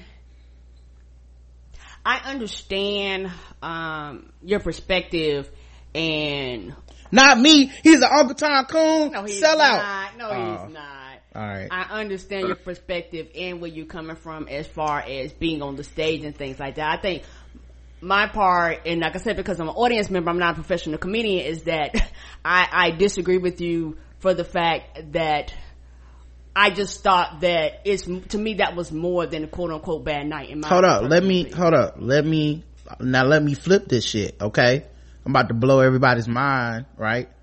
So you know how I said uh, being on stage as a comedian or having a public outlet as an artist one of your biggest fears is that insecurity kind of overtaking you in that moment and maybe doing some shit out of character, you know, cause I don't know that this is in character with George Lopez, cause I'm like, how the fuck would we have not seen this before? People would have been putting this out every night. Like, yes, this nigga calling people bitches and kicking them out. Like, been, you know, on, when in the age of the internet, if this was something that people did all the time, we would yeah, yeah, like cause, cause people want them clicks, right? right? So they would have been put it out. It's obviously not I don't think it's routine, right? Mm-mm. Here's my thing though, Karen, right? That's his big insecurity and we saw it on the world, right?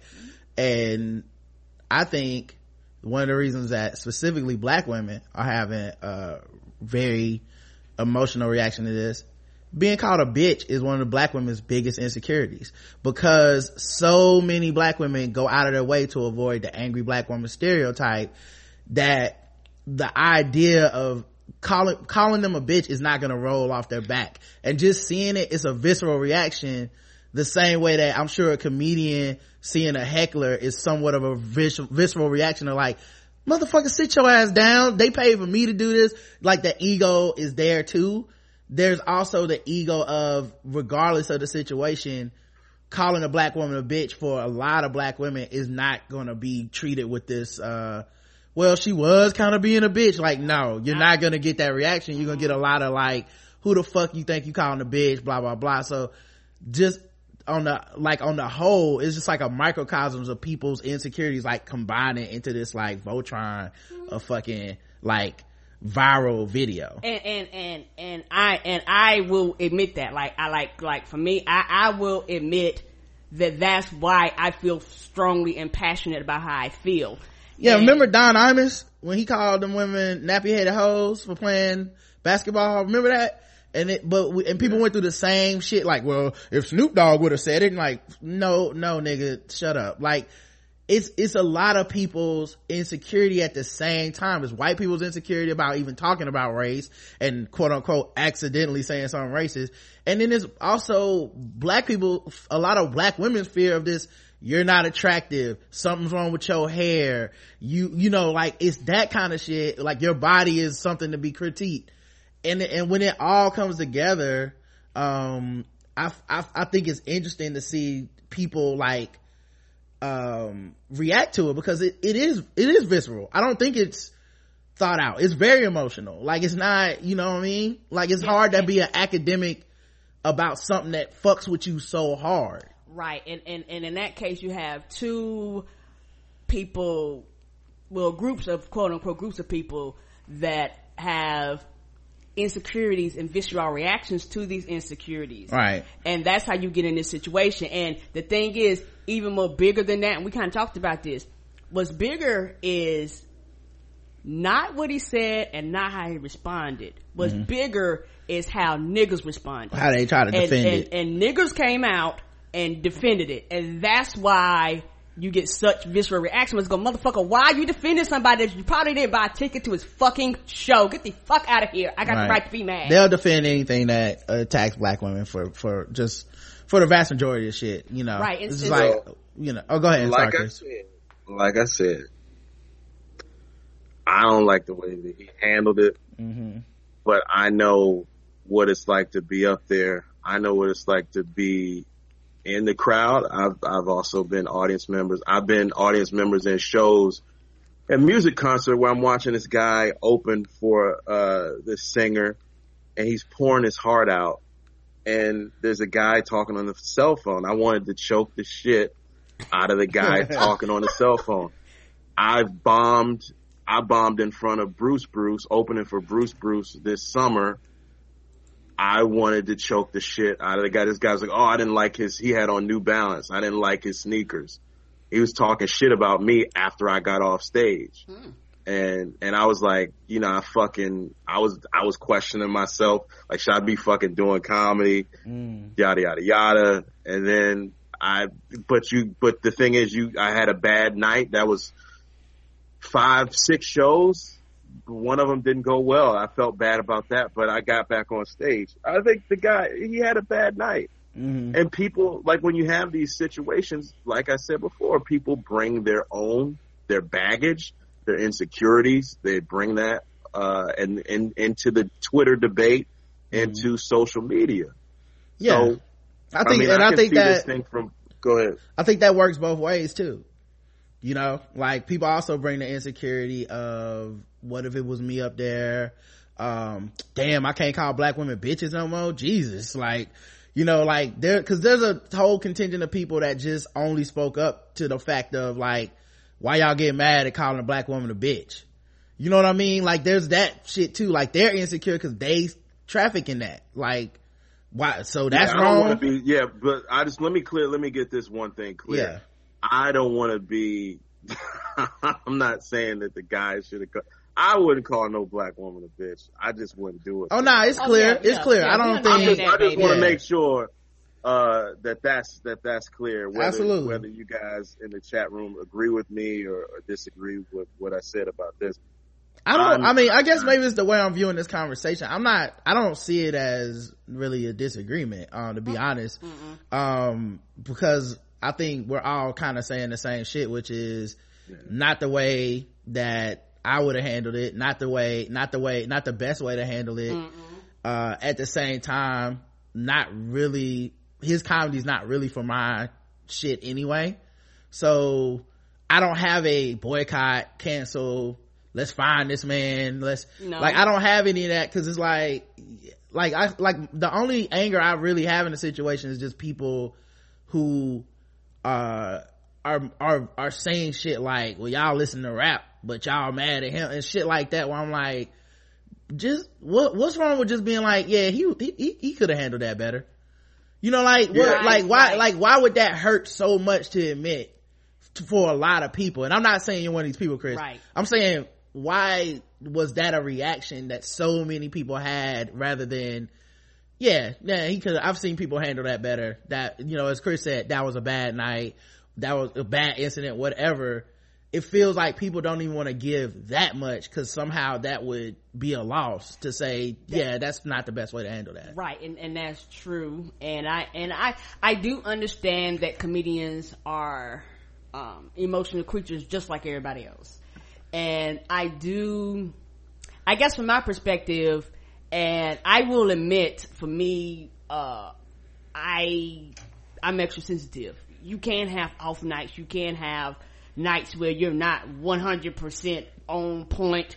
You can't get tired. You can't get exhausted. You can't quote unquote not respond the right way that everybody think you, you know, should have responded but I, but, but I guess for me as an audience member, maybe I, um, hold, uh, comedians or certain comedians up to a higher standard. I'm going, well, you've been doing this shit for years. Like it ain't your first and fucking first, you know, time mm. you've ever been heckled. So in my mind, I'm like, you didn't have to do well, this. you know what's funny? He, it like I said, you have to admit that a line was crossed because it wouldn't have gone viral if it wasn't. Like true. It's like it's just nobody would care if it really was something that happened every day. We would all be like, yeah, obviously nobody that so you went to a comedy show. The other part is I think people are excusing her quote unquote heckling because they feel like his offense was worse when you some you know, I know you you wouldn't go to a show and do what she did. Nope. There's some people that go to the show and they think they like part of the show and they're quote unquote helping the comedian. Oh, no, I don't do And we, you know, we highly discourage that. Like we talk about that when we have friends where we're like fans and stuff. We're like, hey, y'all about to go see Chris Lamberth go to his special. Hey, don't, don't, don't be fucking talking. Don't be on your phone. Don't, don't be, be heckling him. Like don't, right. cause that shit is not part of our brand. Mm-mm. You're not helping the show. No. Go fucking enjoy being an audience member. Right. Like when we saw, uh, Roy Wood Jr. We've seen, mm-hmm. um, JL Cauvin. Hilarious. We've seen, uh, Marazio Vance. Oh. Like, we've seen, mm-hmm. uh, Mike Lawrence. And the thing is, they have a craft, they have an art. I respect right. it. They're doing something that's really fucking difficult to make a room full of different yes. people laugh at the same shit for however long they're up there. So it's not about disrespect to the craft or anything like that um just you know it's go enjoy it and consume it the way it's meant to be consumed. Right.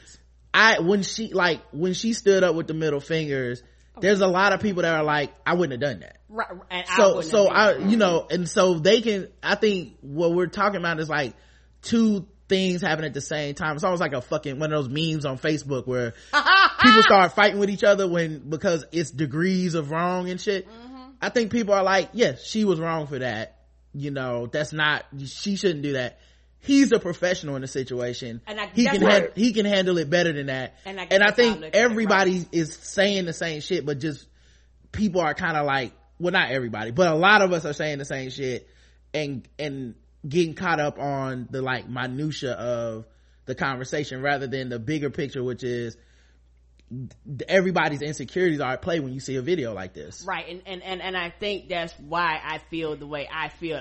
I, from my perspective i'm going you're the professional. They're coming to see you and as a comedian you literally control the flow and the atmosphere of how the show goes. Right. Like we've done yeah. how many episodes? Like a lot right? Mm-hmm. and people that you can go through all this shit. I ain't never joked around calling karen no bitch. Mm-mm uh, on the show because I recognize that is a, uh, that's a thing that she would have an issue with. Like, yeah, that, you know, it's hurtful and like it's exactly. Just, it's, it's, um, yeah, it's it's just one of those things, man. It's um because when I saw it pop off, it was like Thursday, it was like maybe yeah, Friday, last Wednesday week, Friday, yeah. something like yeah. And I was like, oh shit, this gonna be some shit. Dog, my first thing, I saw the video first thing that morning and went, yeah, that's gonna be a problem. I did not think about it again or click. I didn't, I didn't even think it needed to be explained. Honestly, I was like, uh, she shouldn't have heckled. He shouldn't have reacted that way. I think 99% of people that see the video can at least agree on that both parties were wrong. That, yeah, like to some extent, this, like, it's an incident that should have never had to happen. And, um, instead it went to like, like by the time I logged back on after basketball, it was like, this is what's wrong with the Latino community and y'all's anti-blackness. This is, I mean, they do have it, but that's true. That, that joke yeah. was just, it's still a joke. You're still at a comedy show. Right. You know, if, if, if, if I'm at a comedy show and it's like, my mama say, if she can't use your comb, don't bring her home to a black audience, they're gonna laugh because it was meant for yeah. those people in that fucking audience. Right.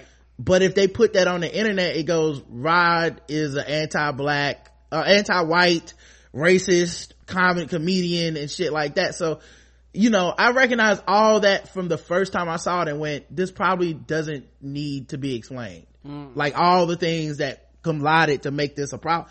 But here we are four days later still talking about it because it did have to be explained because so many people got triggered by that shit just for and that it's the own climate. reason. You're absolutely right because it's the climate that that we're in in this country, and right. there's a lot of like unrest, and there's a lot of people that are hurting right now, and uh and rightfully so. I mean, and and you come to the your come their main priority when you go to a comedy club is it's supposed to be a place of respite, right? Where you can you can laugh at at stuff that's going on. So it's um it's unfortunate that that happened. Did you see and, the like, Bossip? Did you see the Bossip headline that was like deport uh George Lopez. And I was like this is all you can't be outraged at this and then do that. Like you can't have it both ways. You're fucking you're doing the same shit. It's like oh he got an anti-black vote he got an anti-black joke send him back to Mexico. You're like nigga you are adding to the problem. Right and he might I used to follow Bossip and I don't anymore because one time on Twitter this was like years ago mm. I said some kind of joke about Chris Brown, and I made the Bossip Twitter handle say, "Whoa, you went too far." Ooh, ooh, you went too don't far. remember what it was. I don't remember what it was, but they were like, "Whoa, buddy." Wow. Holy shit. Slow your, slow your horses there, guys. I can't even imagine. Yeah. That's a line that we even wouldn't even cross. what I said. Oh man. You know you have gone too far. And to go back, uh, to, uh, something that, uh, Chris had, uh, said, we are actually in agreement. I don't disagree with you. People can have off day. Okay. Yeah, you did kind of say that. I was just letting it slide. Just like you cannot have a bad night. No. he do this every night. I was right. like, I don't know I was if like, that's. you're a professional, and I guess for me, Like, I'm I don't know if like that's- you a professional. Yeah, I was like, I don't know if that's Well, that's true that it's happening it's- every night, but I completely understand. thing, like, yeah, like I, I, like I've been doing like live shit since I was a kid, and at different levels. Uh, but there's times where you don't feel like performing, but Mm. you have to do it. Uh, whether it's like you're you're in the school play, whether you're like people, you're on uh, store, you're doing a storefront theater in Chicago, whether you're on Broadway or whatever. But you have you have there's times where you have to perform, and you have to you have to deliver because people paid. They don't give a fuck about what TV show you were on, right. uh, what kind of credits you have. They know that they got a babysitter. They paid fifty bucks to come see you, and they went. I took their girl out to dinner, took their husband out to dinner, and they coming for some jokes. And you better be funny, or you better deliver. Like I, I watched my one of my good friend, one of my best friends, uh, from grad school, go up. He's doing this play uh, on Broadway called. Um, Pierre, uh, the Great Comet, and Josh Groban is is one of the stars of it, and he's the understudy for Josh Groban. And Josh Groban got sick, and uh, my boy went on and ripped that shit. And it's like you you're in a constant state of like you have to be ready. Like you you have to be ready all the time, and it, nobody nobody cares. Like they because they there's like hundreds of people spend like all this money to go see these productions, these Broadway plays, and you have to be you you just got to be ready. There's so much pressure that goes on, and and that's why when you get to that level, you do get paid a lot, and it's uh it's just but you but you're human too, and then you get you get those you get those luxuries, but you got to be ready, and it's like.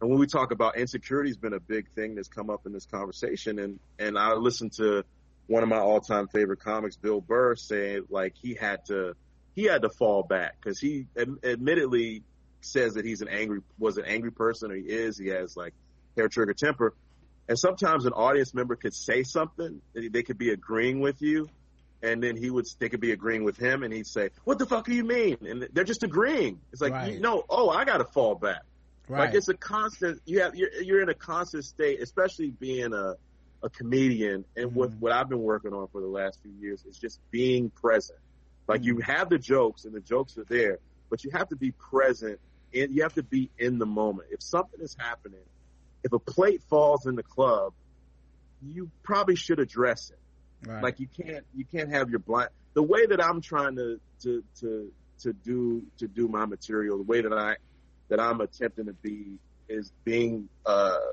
being me on stage, a heightened version of me, and trying to relay that and make the shit that I've experienced relatable to an audience, all people. Right. And, you know, it, it's, it's a hard thing. And it's just like about being present and being, so I'm feeling this way. Let me check myself before I, this lady did this thing. She didn't agree with what I said. Maybe you can go in and investigate to see right. why. Maybe, maybe something happens that, that will never happen again. And it could be the most beautiful fucking thing in the world that you'll never get back to. Yeah, and, and, it's, be, and it's that experience that you have with that audience. And I think now it's kind of a shame that that that that's kind of slowly getting taken away. Well, with the with the internet and cell phones and shit, like yeah, I just think the club is no longer the intimate experience that it, it used, to be. be. No, um, and you know, for the record, I don't think George Lopez would say he had a bad night or it was a bad moment uh, he seems pretty un- unrepentant about it. Correct. Even though at this point it would be very difficult to say he wasn't wrong because his thing was like, if you don't want to laugh, get the fuck out. And she's like, I was laughing. I'm a fan. I like, I'm surprised you kicked me out. I'm not even mad that you did. Like, she that much of a fan, you know, so may, you know, and he's, maybe he's moved on and doesn't even think about it, but you know, I would imagine that if he were privy to that, he'd probably feel a little bit bad now you know what I mean? like, well, damn, Maybe, yeah. you know, like I, like I totally misread that situation and it's cause I, I had that, that Hulk in me, man. It just came out. Um, that being said, uh, he's not apologizing. He don't feel bad. Fine. Fuck it. I don't have to feel bad for him. Right, like, right. you know, and for the record, I don't really think he that funny and I don't go see his shit. So it, like, to me, it don't bother me to say nope. bye. You know, I think, uh, like we had a fan write in yesterday, like, should I not go to the show? I'm like, if you think that nigga funny, why would you not go? Invest you know what I mean? Like, and have a good time with your wife, like it's, sir. Yeah, don't listen to all these people talking about canceling shit that they don't fuck with. Or don't support, right. you know? It's like the, the New Yorkers not supporting Chick Fil A. Y'all have one. Who gives right. a fuck what you think? Come on now, you ain't you know? got one every corner like we do down here. It's yeah, like it's different. It's different. You're not actually making an action to do that. Mm-hmm. Like you ain't got to go out your way. You never cross it doing your daily commute. Yeah, like it's more of a statement when people say that shit and they live in a place with twelve Chick Fil A's. Like they like yeah. that motherfucker right there. They making a statement with their dollars. They were spending X amount of dollars and now they're not.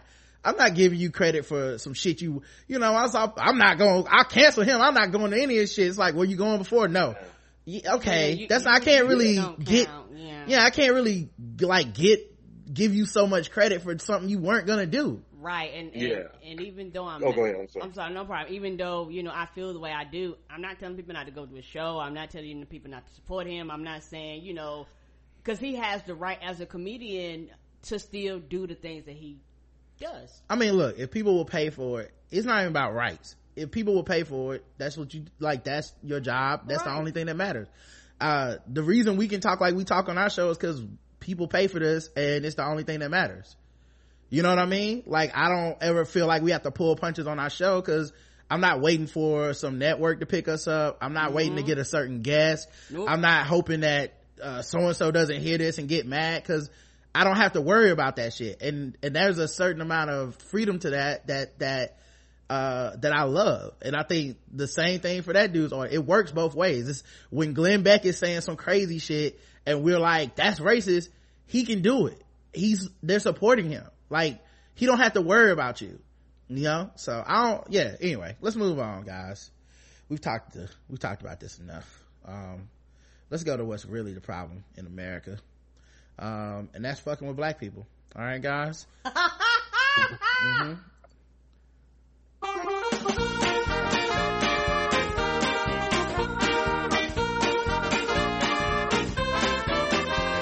just fucking with those black people. We're just fucking with those blacks. We're just fucking with, fucking with black people. That's right, guys. It's time to play the game that we all hate to play. It's fucking with black people. The game we go all around the globe. We find different articles make us feel fucked with, and we score them from zero to 100 intervals of 25. Today's contestants, everybody. That's right. Uh, Donnie McClurkin. You guys know who he is? Yep. We fall yep. down, but we get up. Well, he says Christians need to stop protesting Donald Trump and start praying instead. Mm-mm. The job of the church is to pray that he succeeds. Mm-mm. Mm-mm. no, no, sir. We need to know what our vote really means and how to utilize it, but I don't want us to get caught up in this protest. The gospel singer and pastor of the Perfect, Perfecting Faith Church in Freeport, New, New York said on the syndicated radio show, Get Up Mornings with Erica Campbell. The protests do nothing but rile people up. It's it causes people anger to rise up and it gives us a false sense of involvement. Uh, he Ooh, says he false sense? the true sense of involvement is at the voting booth. However, Campbell disagreed with the sentiments that protesting is meaningless. The syndicated radio show host who got her start singing in Mary Mary insisted, insisted that protesting catches the attention of the necessary people it stops their progress. It makes the police have to respond and they have to spend money and they have to clear the streets and they have to organize she said. So it makes them pay a little more attention. However mcclurkin insisted that the only money being spent in those situations were taxpayer dollars. While the pastor said and we fall down singer insisted that he didn't vote for trump because of his lack of policy mis- uh, misogynistic ideals and racism. He called for christians to deal with trump's presidency with prayer instead of protest Mm-mm, nope, no, I, a nigga faith without works is dead. I don't care how much you pray and get down on your face. If you don't get out there and do work and do actions, it, you're, it is, it's fruitless. It is 100% fruitless. And that's why I said, when niggas talk about Martin Luther King, they act like this nigger didn't disrupt. They act like he didn't protest. They act like he didn't do shit to get attention. He purposely and strategically did shit. They act like he didn't get tapped on the bridge with dogs. Like, like the nigga did shit to force America to look. So reason why people protest is to force America to look because the way this country works, if you don't force white people to look and be like, damn, them niggas is really mad about something. They can do that, but it has to get to the point yeah. where they go, well damn, now they fucking up my, my, my, my, my, I can't get my frappuccino now. I, I can't get to the theater now. I can't pick up my child from daycare now. You have to make shit so fucking inconvenient for them that they go, well goddamn police, quit beating up the goddamn niggers and allow us to go on about our lives. Mm-hmm. We don't really care about them, but, but, but they're so angry and they're so up in arms. I'm tired of going to the Starbucks, looking out my window. I want to see a sunny day and I got these niggas with these signs on my Black Lives Matter. I really don't give a fuck about them or them signs, but I'm inconvenienced and because I'm inconvenienced, y'all need to stop what you're doing. That's how this country fucking works. So for you to turn around and say this is very, very insulting, it's very insulting to Christians who actually love black people and care about black people from all races and actually all religions that are quote unquote actually praying about this thing, but they're actually out in the streets too. Yeah, it's a false ultimatum. Right. Yeah, you can be marching and praying. I mean, if that's the thing. Yep.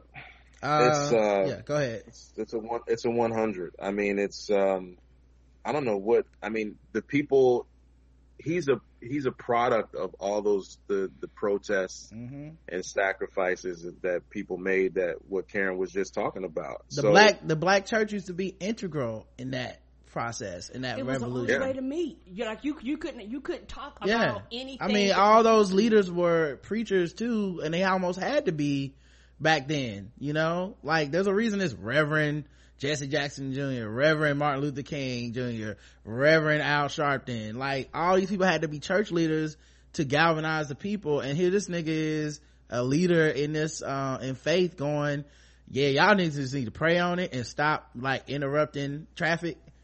And, and what you're doing to an extent, you're stifling progression like, like when you say this, you don't know what member of your congregation might be the next person to cause a revolution in your area because you say you're in New York. Do, don't you think Christian people were protesting fucking stop and frisk? Mm. Don't you think people up there saying, hey, people are dying in the street, this fucking shit has got to stop. Christians were out there too, not just these quote unquote sinners and these people that you don't even really consider when you make these sweeping statements. I guarantee you, you're not considering LGBTQ members of your church. You're not in, you're not, you're not considered biracial. Like you're not considering any people across the board that are affected in your congregation. They're mad, they're angry, and they want to do something other than pray. He's affected by it. Right. Um, he says, now is our time to pray for him this is the job of the church. Let the world protest, but the job of the church now is to go into prayer and pray that number one, he succeeds. Because if he fails, we have to deal with the consequences as a nation. He said before quoting two, uh, two Chronicles seven, didn't it mean Second Chronicles? yeah, Second Chronicles. Oh, okay. This must be a heathen website.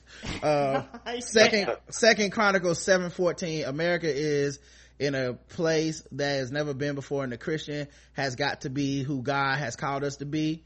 While campbell didn't totally agree with her friend mcclurkin and her sister fellow gospel singer tina campbell sang a different tune by writing an open letter to trump that she shared on social media last week. Um, here's the thing that i'll say okay? Um, i think at best people like donnie mcclurkin are stupid and scary as Christians because they're leaders in these in these areas. They have followings. Their words have impact, and very often they seem to be representative of either a silent uh, group of people that really agree with them but act like they don't, or they're or they're um, being put in these leadership positions, and those people are that don't agree with them are too scared to be like, get the fuck out you're not like we, we, won't be attending your concerts you won't be speaking at our churches like somehow people keep propping these guys up but I, as an atheist on the outside of this, am supposed to look at this organization and not feel like these people are dangerous and in control. But mm. these are the people that are the voices. You know, right. like this isn't a situation of some guy with a, some random, I've heard of Donnie McClurkin my whole fucking life. Um, you know, uh, now some of us, because of his struggles, uh, you know, to, uh, with, uh, uh, coming out and going back in and staying in the closet and all that shit. But I still heard him my, my whole life. He's been given a platform my whole life.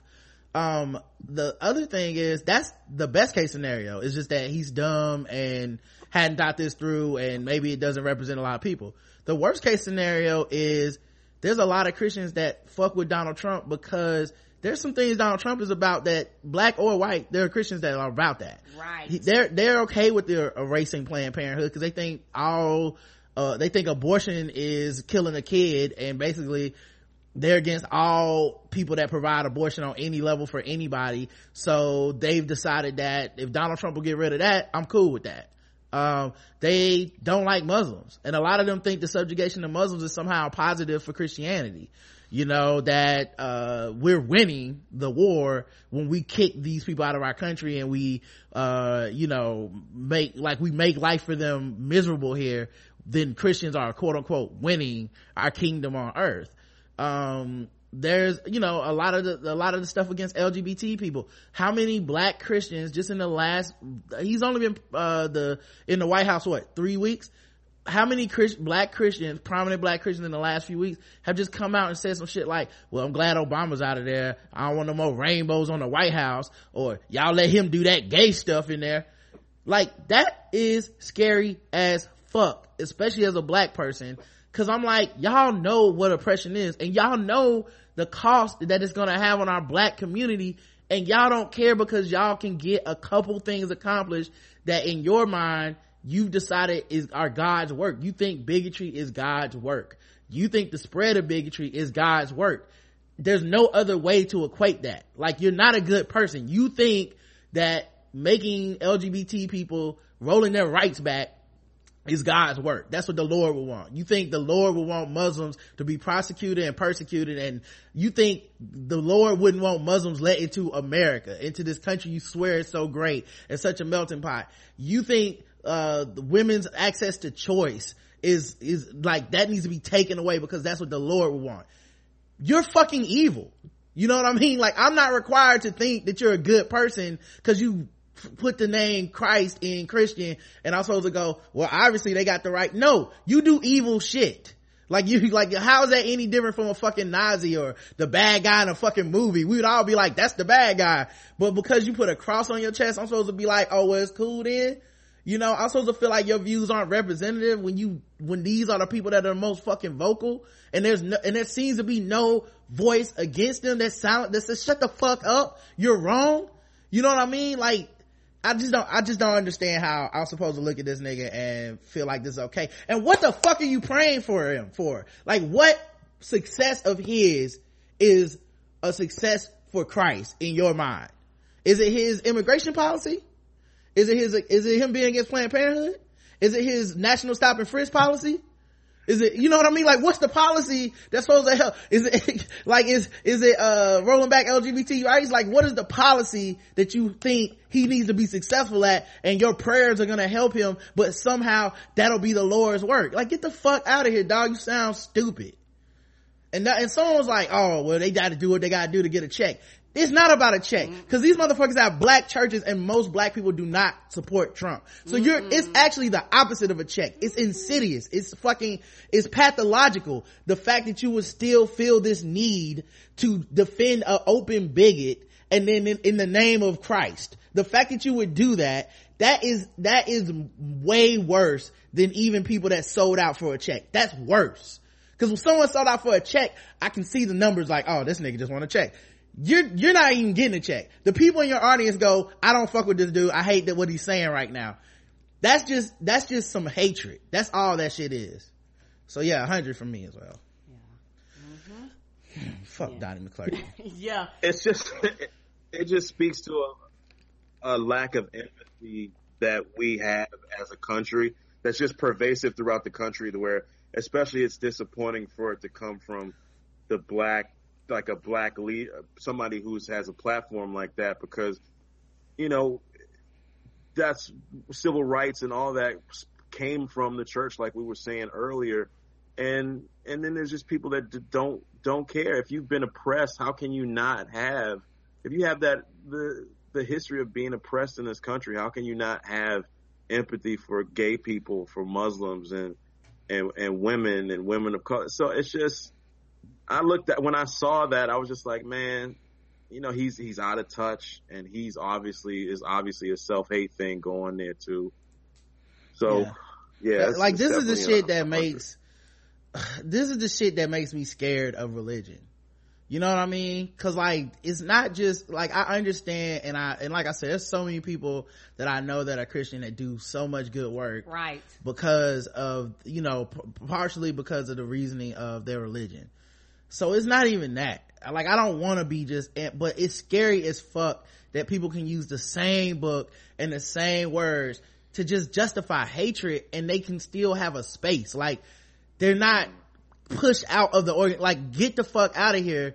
You have to go join some other church that's a hate group. Like you now need to be the fuck away from us. Like no, Christians that aren't like that will still invite these people in, let them sit in the pulpit, let them lead the choir and then go yeah but you know that's you know he he means well. That's our brother too. That's you know it's you know not to go back to a topic but it's kind of like the comedian thing with other comedians where it's like i wouldn't do it but donnie was having a bad day. And it's like no nigga this is bad. Like when, when are we gonna say we y'all believe the same thing but you think he's wrong in the way he's doing it. Because there has to be somebody on the inside willing to be like this shit wrong you know? And this shit is wrong period. I'm, I'm, not on the inside but it's wrong. I'm on the inside of blackness and this nigga is wrong. And people believing in him are wrong and y'all need to stop that shit. Stop praying for this fucking Satan in the White House. Like he gonna wake up and his heart gonna grow three sizes like the Grinch. This motherfucker hates you.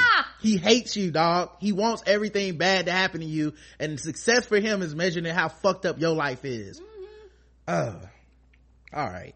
Um, let's look. Oh God. I, you know, I, no, I can't do this right now.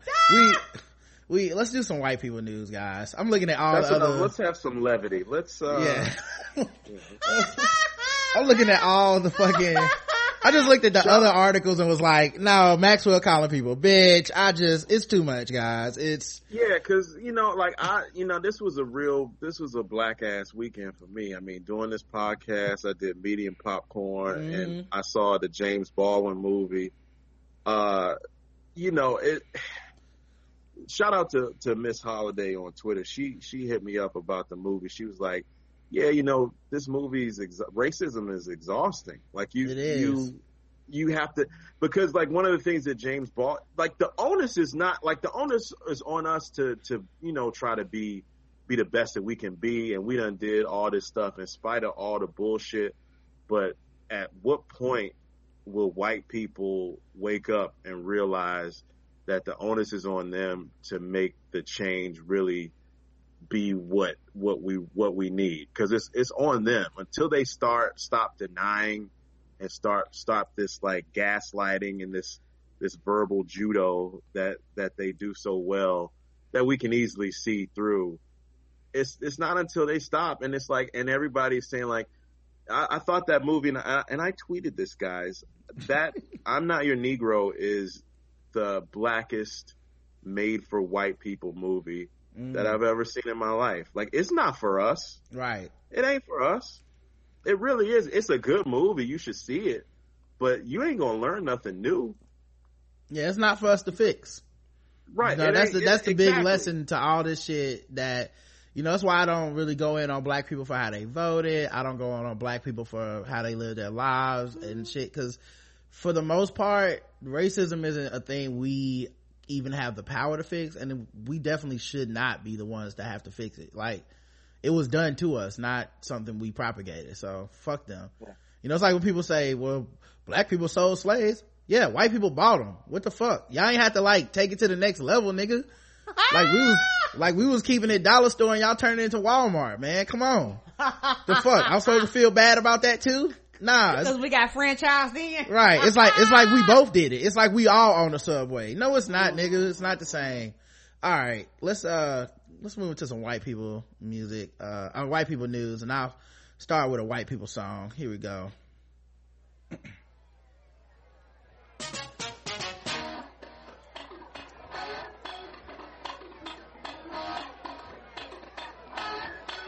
Things that make you go hmm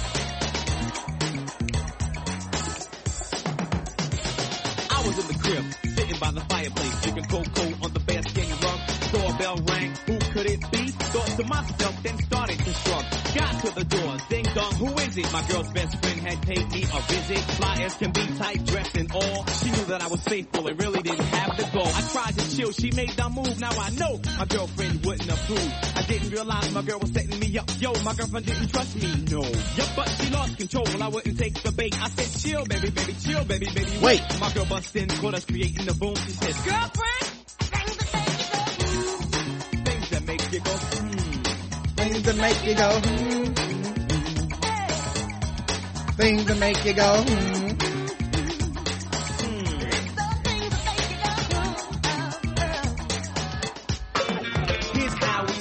That dude was like the um the uh safe version of Ice Cube. What happened to him? I mean Ice T. What happened to that dude? like they had that scandal remember where they had skinny women in the video but it was a fat woman that sang all the hooks mm-hmm. oh yeah oh, yeah they got they, yes i remember they, that they got sank by the first catfish scandal ever mm-hmm. in music oh my god man what happened to them what does that do what does he do for a living mm-hmm. it's not like he had like yo what if he had crazy rap skills though i was just like I, like I was like, this nigga is terrible at rapping, but what if like you ran up on him and he just straight up could annihilate niggas with that same flow from that from that verse right there? That would be amazing. You're dressing corny, looking kind of horny. Your would explode. he was rapping like real pro black and shit, like Kendrick, but he was rapping just like the same, the same cadence stuff. like, what did we go back to 1982? What's happening? I know a lot of niggas that smile in my face, lie behind my back. All right. Uh, George and Amal Clooney, or Amal Clooney and her actor boyfriend, uh, husband, as I like to say, are expecting twins, confirms Matt Damon. Oh, uh, Matt Damon. Matt Damon. Oh shit. Yeah, Matt Damon told everybody that it was happening, guys. The oh, Tom Brady of of the of Hollywood. How is Matt? Is are we sure that uh what's his name? Marky Mark's not the Tom Brady of Hollywood? Well, that's the you know that's a good question. I mean, it, has got to be maybe like a one and one A. Yeah, yeah. But when I, I think you. about when I think because Tom Brady won't. I mean, uh, uh, Tom Brady won't really. Uh, shit, because Matt Matt Damon was like, I, I, mean, there's diversity in front of the camera, so we don't need any, anything behind. yeah, and then like Marky Mark has a secret history of like being racist to people and shit. Mm-hmm. Uh, and then he keeps starring in these movies about white people saving us from from catastrophes and shit. So I don't yep. know. I, I, but yeah. yeah, it's one and one A. I think that's uh, I had never thought Matt Damon of that, but you're right. He's on the. It just it, I thought of it because when I saw the poster for the Great Wall, and, and like I, I, went to go see uh, the founder, and I right. saw that that poster. I was just like, damn, like he is. He might be the. He might be the Tom Brady be. of Hollywood. Dog, the Matt Damon, I mean the uh, Tom Brady biopic uh, who do you think is gonna get to play him? You think it's gonna be Wahlberg? you think it's gonna be Damon? JL said Wahlberg. Mm. I was thinking like Wahlberg. I, I tweeted after the Super Bowl that you know, he said, "Oh, he left early." You know, I was like, "He left early to write the script." Because he knew, like, he knew something was in the air, so he left to do that. I would say he plays Edelman because he, you know, he had the history of playing a dude in Invincible. I'm trying to think who you could get to play him. You you probably get, I mean, maybe Ryan Reynolds to play Brady. Maybe mm, like I'm trying to think of a pretty. Who's the uh, Cavill? Maybe. Mm. Who's a pretty white guy? You think? uh What's my man from um Limitless? You think he could do it? Limitless. You know I'm talking about? Pretty motherfucker. He plays the Rocket Raccoon in uh, Guardians of the Galaxy. Oh, oh shit. Um, oh. Uh, what is I don't know the name, name, of the guy that plays the raccoon. Uh, yeah, he was in, uh, actor too. he was in, um, Hangover, one, two, and three. Oh, fucking, um, uh, the Aloha dude? Yeah. God. Brad Cooper. Bradley, Bradley, Cooper. Cooper. God, I love okay. Bradley Cooper. I love white. This is why I, yeah, yeah. for the record, this, this seg, that part right there, that's why I love white people news. These three black people struggling to grasp one of the most famous white men in Hollywood. We all just like, who the fuck is that dude? He that raccoon, y'all. the, uh, he won, one of my, I'm mad at myself when I can't, when I fuck up any actor's name because I like, you know, yeah. but like, you know, when you think like, to me, and I don't know if I said this on your show before, but he's like, you know how you coined the the impossible white man. Mm-hmm. He's kind of like the the king of like oh shit, like redemption, white man redemption mm. movies. Like he's somebody that's fucked up in the past, mm. that's trying to get it together, and he's likable, and then he eventually gets over it and wins you over. Mm. He's good at playing that dude, so he could definitely rock rock the Tom Brady. Hey, he's a good ass actor too, man. I think he is. Yeah, he yeah. made me care about a raccoon dog. Yeah, I didn't think he was that good at first, man, but like that motherfucker has picked some parts over the years where I've just been like, Bradley Cooper, even when he's not the focus, it just comes in and he's versatile and he's really solid. Um, I know he just played, uh, an arms dealer in that Miles Teller, uh, um, flick. What was the War Dogs? Yeah, War yeah. Dog, and he was so good. That was a good movie. Yeah, Yeah, he was Henry Girard. Yeah, and War Dogs. Like I was just like, damn, Bradley Cooper's like a whole different person in this role. You know. Anyway, he good, but point being, uh, they they expected some twins, y'all. Um, Justin Theroux wishes Jennifer Aniston a happy 48th birthday as he shares a rare selfie of the couple. Uh, so, uh, if you guys watch, uh, The Leftovers, Justin Theroux is the main star of that. And, uh, that piece of sweaty hunk is married to Jennifer Aniston. And, uh, he went, uh, he went on her special day on, uh, Instagram and he posted, uh, a happy birthday. He said, HBDJ. So happy birthday, Jennifer. Oh. Mm-hmm. His pithy yet sentimental caption included a heart emoji and a hug and a kiss. Uh, he shared a rare selfie of the couple, which showed the pair surrounded by palm trees. The sweet shot showed Jennifer and Jennifer's head, Justin, Justin and Jennifer's heads touching as they huddled closely together for the picture. Oh, it's so sweet. Right? Meanwhile, on Instagram. Now, and it ain't ratchet. Personally, I feel like it is a little ratchet. Uh oh, what happened? Because this is clearly a shot at Brangelina as they break up. Oh, Right. oh, that's right, that's right, cause that's Right. the ex girl. Okay, Right. Look but at how- it is messy. Look how happy we are over here. This is not the first time he's taken the Instagram to sub Okay, the, the sub, sub- pic uh Brad uh I mean uh yeah Brad uh what Pitt Oh, okay, Mhm. not my bad. Meanwhile, on Instagram. Instagram, yippee ki yo, yippee Yippee-ki-yay. ki I had, I had to do it right. I'm sorry. The first time I was like, "Well, this ain't that ratchet," you know. But mm, mm, no this is clearly a shot uh so yeah justin rarely shows photos of him and jennifer nearly a year ago. The zoolander actor zoolander 2 actor shared a photo. Why'd they do that to him? Anyway shared a photo. I didn't watch that. I heard it was terrible. they could have they could have skipped it. Uh, he shared a photo of jennifer looking out of the eiffel tower while they were in paris for the film. That that's them right there. While they were in paris for uh zoolander. Um and before that december 2015 he shared a throwback shot of jennifer from the 2013 oscars for women crush wednesday Oh, that picture was beautiful. The one you just scrolled looking out the uh window with That's that a- big ass ring on That's a beautiful picture of her. hmm like oh this thing this thing girl This old thing. This old I've ring. had this for years. girl uh and this is women crush wednesday with her in the red dress Aw. Yep. Yeah. You better slay in that red dress. Slay woman. girl. Go ahead. Uh, and that's them when they were there together at the looking, looking perfect together. Mm-hmm. You know? That train, that's, oh, and she got a matching purse. Yes. Were your shoes red too? Yes. Jennifer, low key, man. Jennifer be giving people looks, man. You know? Right. She bad though. Like Yep. she uh she was looking good in uh horrible bosses. Right. Low, man, I'm telling you, man, she, uh, I mean, I know black don't crack, yellow don't mellow, but, you know, she, she's holding it down for white folk, man. Uh, There's see, a few of them out there that that really that really uh get it done. Charlize Theron, Uh huh. like that, have you seen the trailer for the Fast Eight? Yes. No, yeah, I, Yeah. Oh, she's in that. Yeah, Oh, dog. I was like, she still look young. Like She looked the same with the woman with the braids. that, Yeah. like the, now, the subtext of that trailer very much feels like white girls evolving Instagram with the whole, the way he leaving his family and his brown, uh, Michelle Rodriguez behind and kissing that white woman in the mouth. It did have some undertones, but she was looking good. I was like, get, get, look at you, Charlize. Every time I see her, I'm like, damn, man, still holding it down. Black Uh. Rob said Charlize African too though. Yeah, she is. she is African though. Yep. So maybe it is Yep. black don't crack. I don't know. We have to see if she got some uh, Black Lives Matter on her Instagram or something.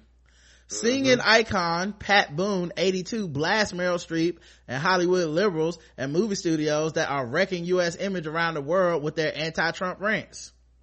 What? No, he don't need no help in wrecking his image. That's what it is, guys. We figured oh, it out. Man.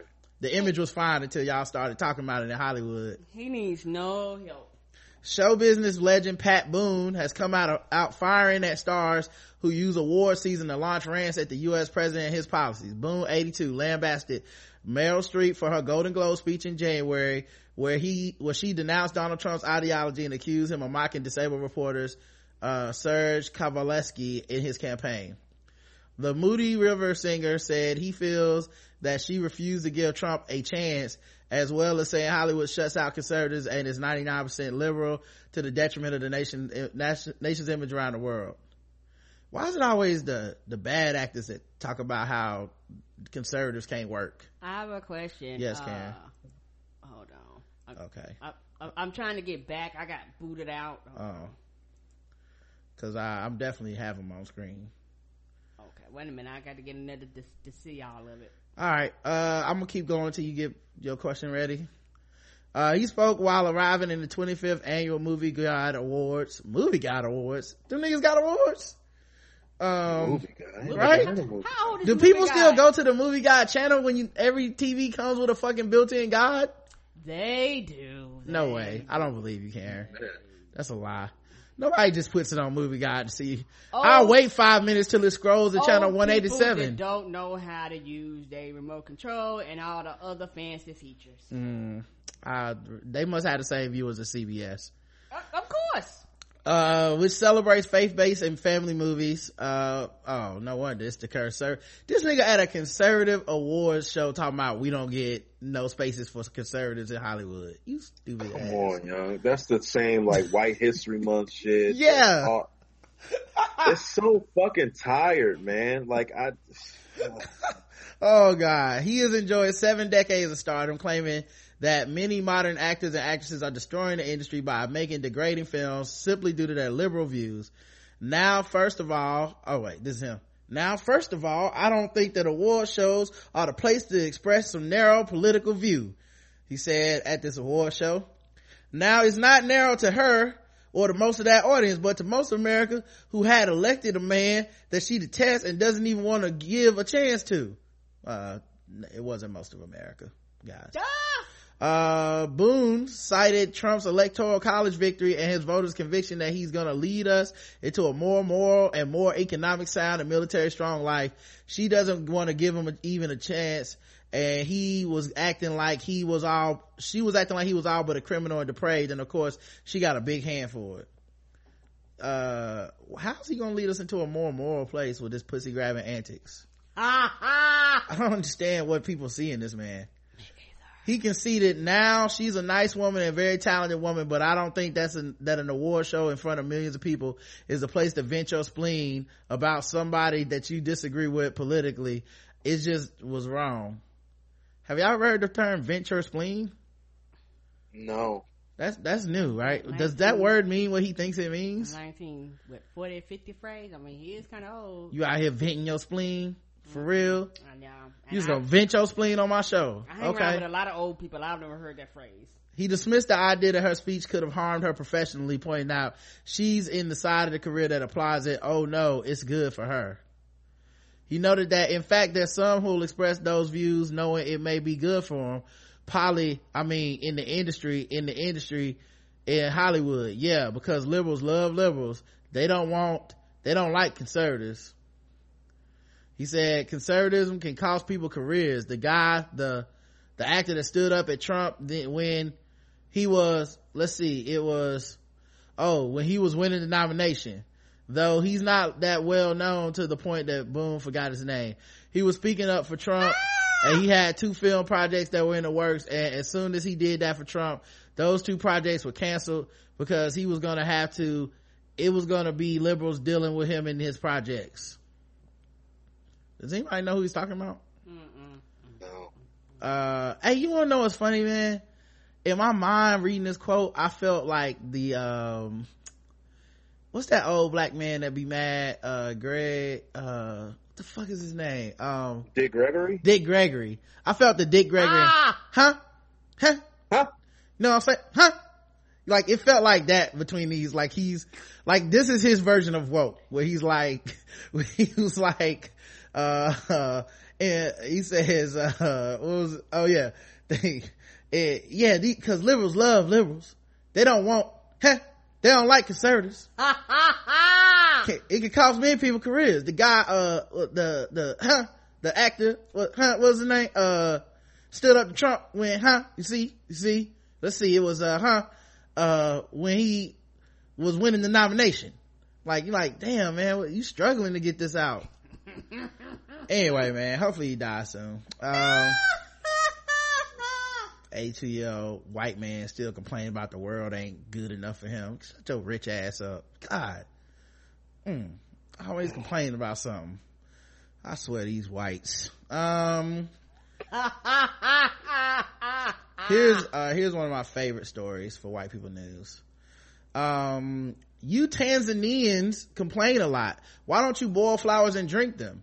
An african tour guide is arrested for giving fake translations of tourists comments.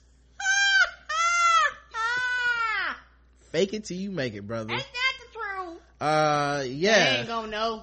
They out there like old girl with them rocks you put up your vaginas uh oh, yeah, oh you talking about lena dunham? No remember we were talking about her the other day. Oh you talking about veggie eggs yes for uh i thought Re- regina didn't regina hall she talked about that on conan i think. Regina hall do veggie eggs too? I don't don't, don't spread don't spread no rumors don't spread no rumors don't spread no rumors dog come on man Gwyneth Paltrow oh, does veg, eggs. Gwyneth, Gwyneth Paltrow is the veg egg person. She's a white hotel. Yeah, she, a, she a snow tap is how you like to call right, She veg egg. She vacuum cleaning it out, steaming it. She doing all steaming her vagina. Mm-hmm. What was the last thing? Clean sleep she mm-hmm. believes in. That woman is a what hotel. It? It's like pelvic floor with egg. Uh, yeah, and doctors and and all the doctors are like, it's wrong. It doesn't right, work. Right. She's telling y'all bad information. You, you, you, do know your vagina okay. is self cleaning. You don't need to do this. What's the difference between her and the, the don't don't eat alkaline niggas that be uh making YouTube videos? Ain't no difference. Everybody trying to get your money. She's just a rich white woman. She's saying the same shit that y'all to be saying, and she gonna start calling herself Doctor uh, Gwyneth Paltrow next. Yeah! What's up, internet? It's Doctor Gwyneth Paltrow and I'm here to tell y'all, y'all need to get this clean sleep, okay? For $79.99 directly to me. Um, a tour guide has landed himself in hot water after falsely translating a cheerful visitor's comments to make it sound like she was being rude about Tanzanians. A mobile phone video shows a female tourist enthusing about the country and the Tanzanian people, calling them fabulously wonderful. But the guide then speaks into the camera and claims that to, that she said the locals are always complaining about being hungry oh man. Mm-hmm. He made he took the extra step of not just not just he took the extra step of not just not doing the comments right but he made her sound as bad as possible. Oh man. That's hilarious. Let me try I turn this my up. my visit to tanzania has been beautiful gorgeous. The people are fabulously wonderful and friendly. Greetings are always jumbo. Happy to be here the land is beautiful, beautiful. Anas the animals are wonderful. Anasema Watanzania mnalia sana njaa. Kila siku mnalia njaa wakati mna maua nyumbani. Simchemsha maua mnywe. Ana, anasema si vizuri kulia njaa. The variety of animals and people you see is incredible, unlike any anywhere else. It is just fabulous. Anasema mnamwomba rais wenu awapikie chakula, kwani rais wenu ni mpishi. Angaikieni, fanyeni kazi, chemsheni hata nguo mle. It will be an experience to savor for all of your life. It is fantastic and beautiful and incredible and just unremarkable. Anasema mwangaike na pembeni za nchi huko mwache. Rais hawezi kutoka ikulu kuwapikia chakula, hivyo mjipikie wenyewe. They looked at her and smiled. uh, yeah, uh, so the country's tourism minister, Jumanne, uh, Mshim, wait, Mshebe, and Shimbe, uh, took exception to the mischief making, and ordered that the guy be arrested. Yeah, I guess maybe tourism is a big money thing. So it's like, right, hey, you, fucking with these white folks and it's actually costing us money. Mm-hmm. I, he says, I issued an order for his arrest on Tuesday. I can confirm that he was apprehended today at the main gate of Nabi Serengeti Reserve. The guy who has not been named worked at the Serengeti National Park when, uh, un, when the undated clip was filmed. Uh, it's gone viral among Tanzanians who see the funny side. It is thought that the guy may have been mocking Tanz- Tanzanian President John Magufuli, who last month called on people to stop complaining of hunger. Uh, so. I hope they don't kill that dude. I hope, right? Isn't that sad that we so ignorant to Africa that we like, I hope, I hope he don't get the death penalty. We don't know. We don't know. They You might, don't know. You yeah, don't this shit might know. be a fine and a, a day in jail and he might be on bail. Well, we gon- we but we they just assuming the worst. Right. We hope they don't. Just because they have Starbucks over there now doesn't mean that they will get gut. They won't get gully. I don't know. I just I, like that's my American ignorance is that I in my mind like when you say Africa, uh, I'm only thinking of either uh the best ladies detectives agency, Oh, uh, I missed that show. the, no, the number one ladies Yeah. detectives agency, Oh. or I'm thinking of like Blood Diamond movies. Like I'm not like there's no in between for me of just like a suburbs in Africa because my ignorance is tainted through the uh, lens of American exceptionalism and all the shit that we see from over there. Yeah. You know, which can't be real, right? It can't be all what I. It can't just be they overthrowing the government and Forest Whitaker is cutting off people's legs, or the guys must be crazy. You know. I'm like that too. I had I talked to uh, when I worked with Trevor Noah. He and I talked about that. I was like, "You guys have pizza? really? Bruh, one of the most ignorant, I'm, I'm actually ashamed of myself. One of the most ignorant conversations I ever had was, uh, with my suite mates from Trinidad and Tobago when I, Toba, yeah, Tobago, when I was, um, uh, freshman in college and they were my suite mates. And I asked them questions like, do y'all have running water? And shit like that. And they laughed cause it was so stupid and ignorant and just, Yeah. I mean, I was 17, but you know, I learned a lot about myself via them picking on me for weeks, which is just, Yeah. that, that was the dumbest shit I've ever said in my life. But I just, my, America just paints everywhere that's not America as the worse. Right. You know, like we'll send them Yeah. bags of rice. That's, you know, like that. When it's like people do They that with, drop grain from the air where you're from. yeah, people do that with Africa too, where it's like all of Africa is just one place and shit. It's our xenophobia. True. Uh, so yeah, but he, she says, hi, my visit to Tanzania, uh, well, has a beautiful, gorgeous. The people are fabulously wonderful and friendly. Greetings are always Jumbo. Uh, hello to, hel- happy to be here. The land is beautiful, beautiful. The animals are wonderful. He says, you Tanzanians complain and cry about a lot about hunger. Every day you cry about hunger when you have flowers at home. Why don't you boil the flowers and drink them? It is not good to cry and complain about hunger. Uh, the variety of animals or people you see is incredible, unlike anywhere else. It's just fabulous. He said, you are asking your president to cook for you. Do you think your president is a cook? Can you get busy, even boil your clothing and eat? Uh, tourists, it will be an experience to savor for all of your life. It is fantastic and beautiful, incredible, and just unremarkable. And the guy says, get busy in every corner of the country. The president can't leave state house to cook for you. You have to cook for yourselves. Oh, So he was making a commentary about the president probably, and now this nigga got arrested. I hope he's gonna be okay, cause that might not work out. Uh, in his favor. Mm-mm. right? You can't even talk shit about the president about over there. money. See a biopic about about that guy in the next ten years. Yeah, right. Who's the, who's the Chadwick Boseman? I guess was playing. Of course, Of course. of course. Of course. I've actually been thinking of this thing I'm gonna write on the medium, and I'll just kind of break it here. But uh, I'm gonna do the top ten black actors that could play in a Wesley Snipes biopic. Oh Lord.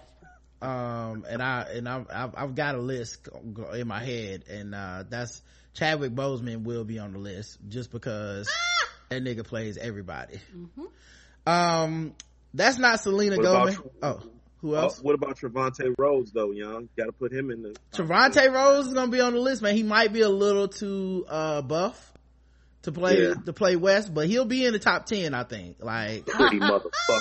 yeah, pretty mother. You get to the third act of uh, that movie, you be like, this nigga. what you Like, am looking I- at, am- girl? I was like, am I gay now? right. This is a pretty motherfucker. I see. kiss him in his mouth. Uh, um, anyway, that's not Selena Gomez. The Weeknd hits a pre-Grammy party with a brunette who looks like his girlfriend. It seemed. Oh, did he get a stand in? What's happening? Yeah, uh, apparently it was a stand in, Karen. Uh, people were like, oh, is this nigga out here dating somebody that looked like Selena Gomez? Now that's her right there, the dark hair and the black dress. Now I'm gonna be honest with you. I don't think she looks that much like Selena Gomez. I don't think so either. Yeah, I think she's just a brown woman with black hair and they just went the same. All right, we all look. She's pretty. Yeah, She is pretty, look alike. yes. Mhm. Uh, she's, you know, now Selena's 24. This woman's 31. Oh. And she's actually, um, his co-manager, Tony Sal's 31 year old wife, Rima, who was Miss USA in 2010. The couple tied the knot last May in Lebanon, Tony's homeland. The 26 year old Canadian songwriter and singer, actor, uh, actor? Was he acting in? Mm, Hmm, that's interesting. maybe they something know something we don't know. Mm. Uh, I mean, I'm not saying he can't act. I mean, I, it's the same way I didn't know Janelle Monáe was an actor and then Al, you know what I mean? Uh, and the re- and record producer was surrounded by a crowd of people at the event and Rima seemed to be pushed to the sidelines. Selena and the Weeknd, whose real name is Abel Tesfaye, uh, were first spotted Wednesday, oh, kissing January 10th at, at an Italian eatery, Giorgio Baldi, and, uh, confirming their long rumored relationship. The, the Weeknd, a two-time Grammy winner is nominated on Sunday's awards for his work with Beyonce on Lemonade. So, there you guys go. The Weeknd was out with a woman that looked like Selena Gomez. Mm-hmm. Uh, in other brave white women news, uh, Lena Dunham has bared her midriff. Oh shit! this is- yes. this is what I Mhm. like for her to be. Karen prefers her to be in, uh, in the white people news segment instead of fucking with black people. I mean, she she's over there because she's fucking with us, but Right. I, I like her being covered for shit like this. Like this is the this is what I want to hear about. Well, When it comes to apparently she's losing weight and it's because Donald Trump got elected. Uh, yeah, she, um, said she's shedding pounds and mass as Donald Trump's shocking election victory over Hillary Clinton. Uh, she wore an anchor gray sweatsuit with black stripes running along the waist and middle of, of the leg with a black, with a black tank top with a red stripe and black shoes. She wore large hoop earrings and had her dark auburn locks and bangs up front and tied in the tails in the back. Um, there you guys go. In all her, uh, alabaster glory. she Oh, shit. Alabaster glory. That's, I like that. Oh my god. her appearance at the yeah i'm sorry chris uh, her appearance at the build studio came on the heels of an appearance of the view in which she told the abc panel i've been losing tons of weight ever since trump got elected in fact i dropped weight with every move he makes by the time his only a white woman would be like it's been so good for my diet though like oh my god the oppression the oppression oh my god guys let me tell you what it's been doing for my weight line I waistline. had to get fit just in case he decides he wants to grab my pussy I'm a size five now. Thank God for him hating Muslims. and fucking up the country. I would have never lost this weight otherwise. Right. I would have been so fat under Hillary Clinton. Uh, by the time his whole cabinet gets confirmed, I'll be down to my goal weight, which is my birth weight, eight pounds. The Emmy nominated star earlier this week opened up on her politically fueled weight loss during a Howard Stern appearance. Um, I know what the right wing media had a field day with that and said liberals so weakened that she can't eat food because of Donald Trump. But what I was trying to express is that it's been triggering for many of us in so many different ways.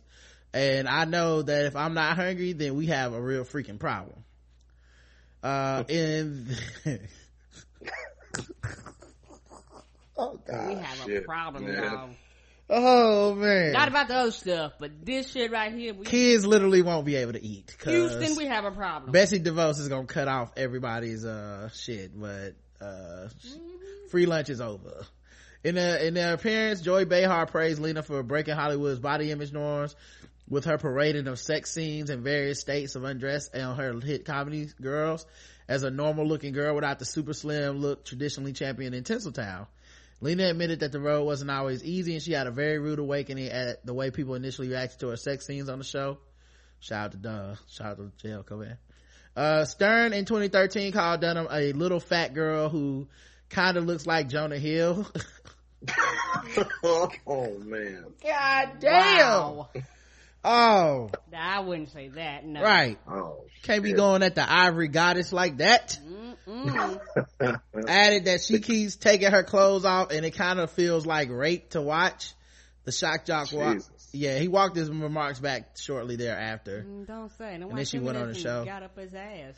Then he went on. Then she went on his show this this year. Right to, to cover up his tracks. See, she's on the show, guys. Quit calling, not quit calling and emailing us. Uh, it's interesting because you can be, as you said, a normal looking girl. And when you move into the realm of Hollywood, that in of itself shocks people. She told the panel, the fact that I'm considered quote unquote plus size or an example of completely unorthodox body, I have to admit it was very rude awakening. The first time I saw people's reaction to the show, I was like, I thought I was pretty banging. Uh, Dunham credited her parents, Carroll Dunham and Laurie Simmons for imbuing her with a positive body image early on in life.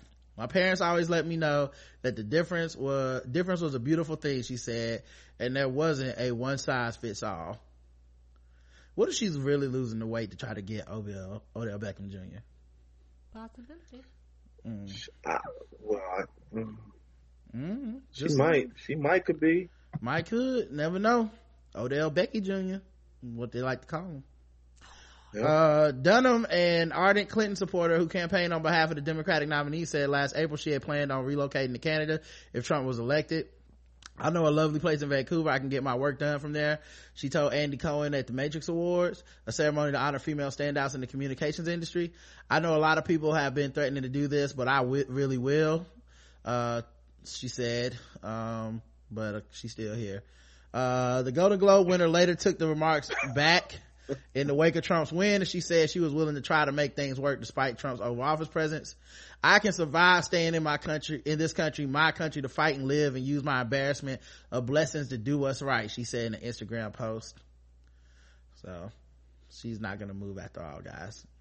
So, nothing good is coming of this Trump presidency. That's sad. mm-hmm. Damn.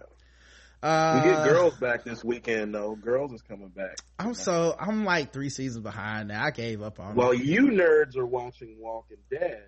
I'm gonna be watching Hannah and her girls. Well, at what point do they become women? Let me know, okay? I, probably by the end of this season. It's like it's like if they would have came out with Baby Boy two. You know what I mean? Like, nigga, you a baby man now. Take some responsibility for your decisions. Mm-hmm. Uh, Debra Messing uh, a revelation and a white starlet. Oh wait, no. Say, We're coming up with a different term, right? Have you come up with it yet? Trying to. I'm trying. Like, I mean, because it's like, like this girl. Like I was telling those the homies on me and popcorn. Like Zoey Deutch is a white starlet. Uh, right. You know, like Kirsten Dunst is kind of in the middle, and then Charlize Theron. What would she be? Like, would she be like aging, or would she just be like? Season. Season yeah that's yeah. what brandon was saying. So, so I, I, don't know. I've been i've been thinking about this right? So yeah. since, since the the if the ones in their infancy are the starlets right? Right right. So i think the ones in the middle should be the suns and then the older ones should be the supernovas. Because it keeps in theme with your uh your celestial uh theme you know what i'm saying? So like your starlet is the young ones. Then at some point they become their own sons you know? Maybe they have their own solar system around them and everything. And then as they fade you know a supernova a sun is brightest before it dies you know? Uh, so that would be like how meryl streep uh, is like a, a, white supernova you know? Um, and you know uh, emma watson is no longer really a starlet. She's probably like a sun now you know, yeah. Scarlett Johansson's like a son, and then you can still have your starlets for your younger ones. Anyway, something to think about. Uh, Debra Messing says a director told her, your job is to get naked in a 1995 film. Hmm, okay. Yep. Uh, allegedly that director, Alfonso Arau, pressured her to perform a nude scene and made disparaging comments about her appearance during the making of the 1995 film A Walk in the Clouds. Did she get mad? Uh, Probably. I wonder why she's just not talking about this. Uh, speaking at the Makers Conference in Rancho Palos Verdes, uh, California on Monday, Messing recalled that the initial excitement about shooting her first Hollywood movie, opposite star, rising star Keanu Reeves, was marred by several humiliating incidents. On the first day of filming, Messing said she and Reeves were in the middle of a dramatic kiss scene when Arau interjected, how quickly can we get a plastic surgery in here? Her nose is ruining my movie. After completing the scene in a daze, Messing retreated to her trailer and cried. I felt ugly. I felt like God. I felt deep shame. She said, adding that Arau's comments reminded her of the anti-Semitism she experienced growing up in Rhode Island. Oh, I didn't know she was Jewish. Oh, that's even, like, he really went there then. Mm-hmm. On the second day of filming, she said she was browbeaten into shooting a nude scene despite having been told previously the movie would not feature nudity.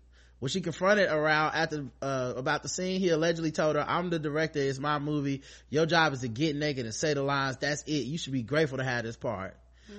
After grudgingly going through the scene, only Mess's bare back appeared in the final cut. She says the whole thing was a power play, a game, and the goal to demean me, strip me down to my pride and power, make me feel a, on a cellular level his, his dominance over me. I felt violated. Right. Her manager did not respond to a request for comment, but a representative for the filmmaker told TooFab that uh, Messing's description of the events was false. The representative said Messing was never nude during the scene in question and that Arau did not make derogatory comments about her nose. So, okay. I don't I'm gonna just keep it real. Why the fuck would she make this up in 2017 when this shit happened in 1995?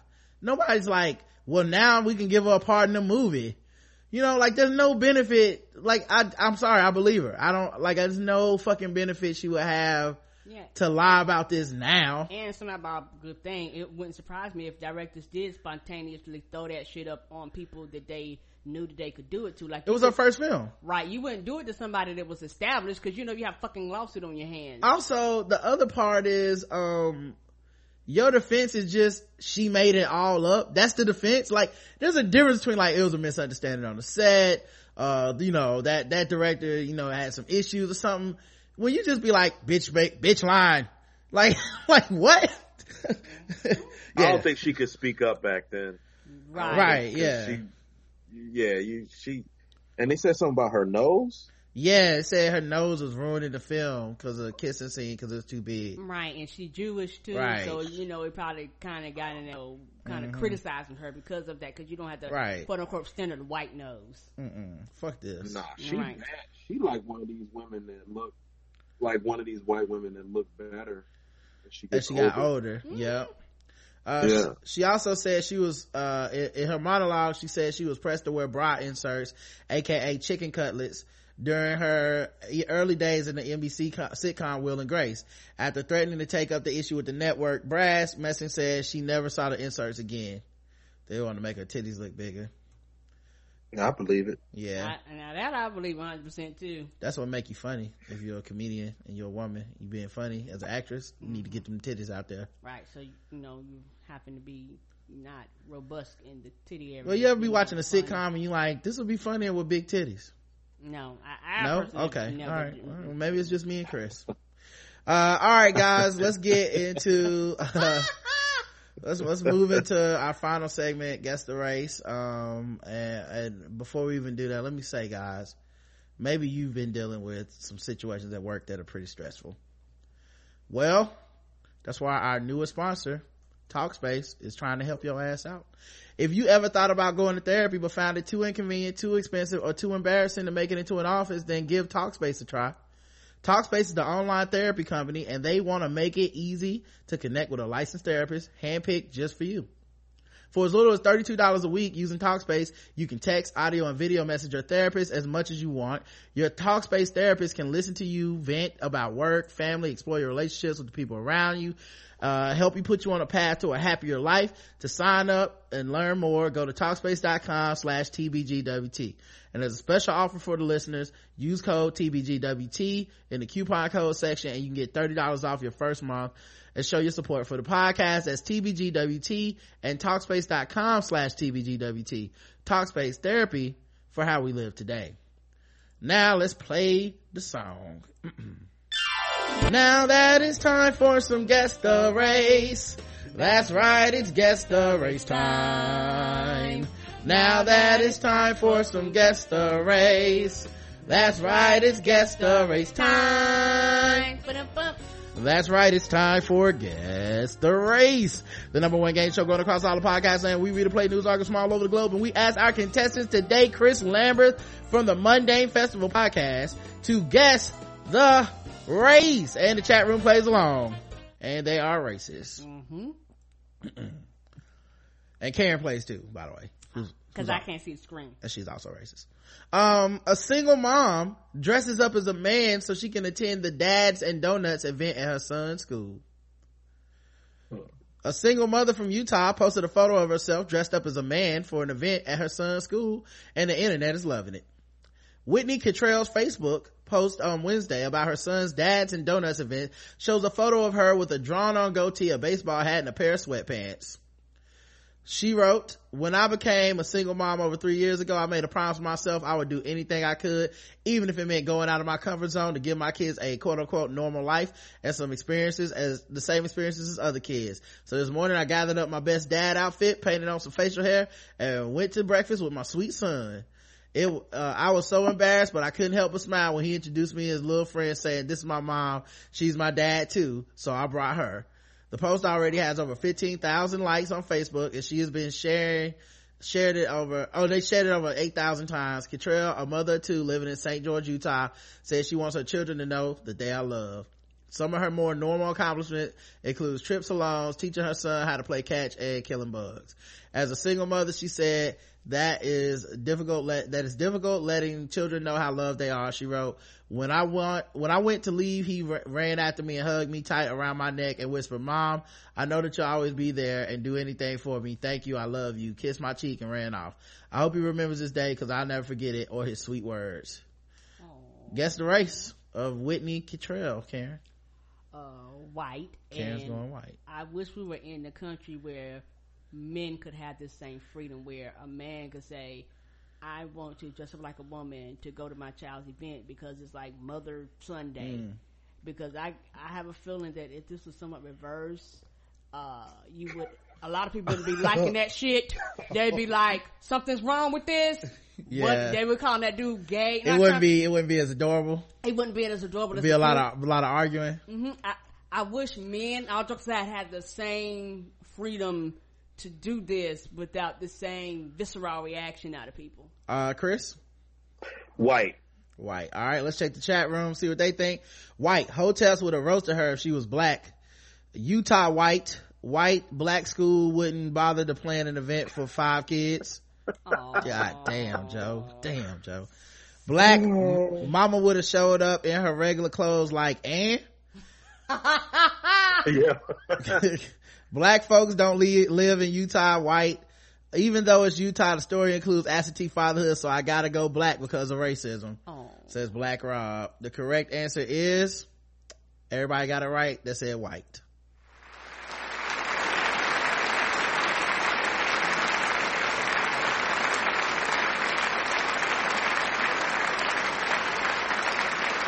And some of you one of you went black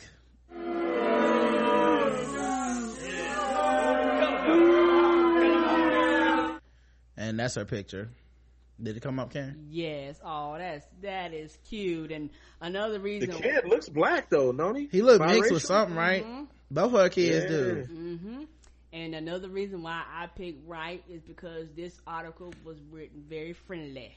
Like a lot of times when you listen mm. to articles, like if this would have been a black mother doing this for her children out of the same, you know, love uh, that this woman had, and I, I think it's cute. I don't have a problem with it uh, I think that the article would have been written completely different. Mm. You woke as fuck over there. This segment. I, I mean, I mean, maybe that's Karen, the way I No, I'm not. I'm not even saying it's wrong. I'm just saying it's you over there, right? you over there about to uh black academic this up. She was like, listen, first of all, if gender norms of man doing this, and then secondly, if she was black, this is how it would have happened. I'm like, you right, you right. I ain't saying you that, wrong. That's why I picked white. Mm-hmm uh a man is accused of kicking and slapping a group of first graders playing outside during a playing outside during a recess at Gold Coast Elementary School, and he's been ordered held in lieu of seven hundred and fifty thousand dollars bail Thursday. Get off my playground, you goddamn kids! Somebody was mad. Tazewell Duggar, forty six, got into the fenced in playground at Ogden International School's East Campus. Oh, so he broke into the place and began striking and attacking the children as he plowed through the playground area. Holy shit! You this reminds me of um, that scene in Don't Be a Menace where you yeah. he, started punching them children at at uh that house. Yeah, you want some? You want some? You on the playground getting some? You playing hopscotch getting some? You double dutching? Take some of this too. Assistant State Attorney Lorraine Scaduto said during the bond hearing Thursday, uh, the attack began about 11 a.m. Tuesday when Duggar hit and kicked a six year old boy who ran past him, sending the child to the ground. He then kicked the girl and punched her in the stomach before slapping two other first grade girls in the face. Holy shit, did he go in there? John Wick 2, kindergarten. What the fuck is happening here? John Wick is Sunday school. Right. Oh shit. Uh, so he slapped, he slapped the girls in the face. They had been hugging and playing.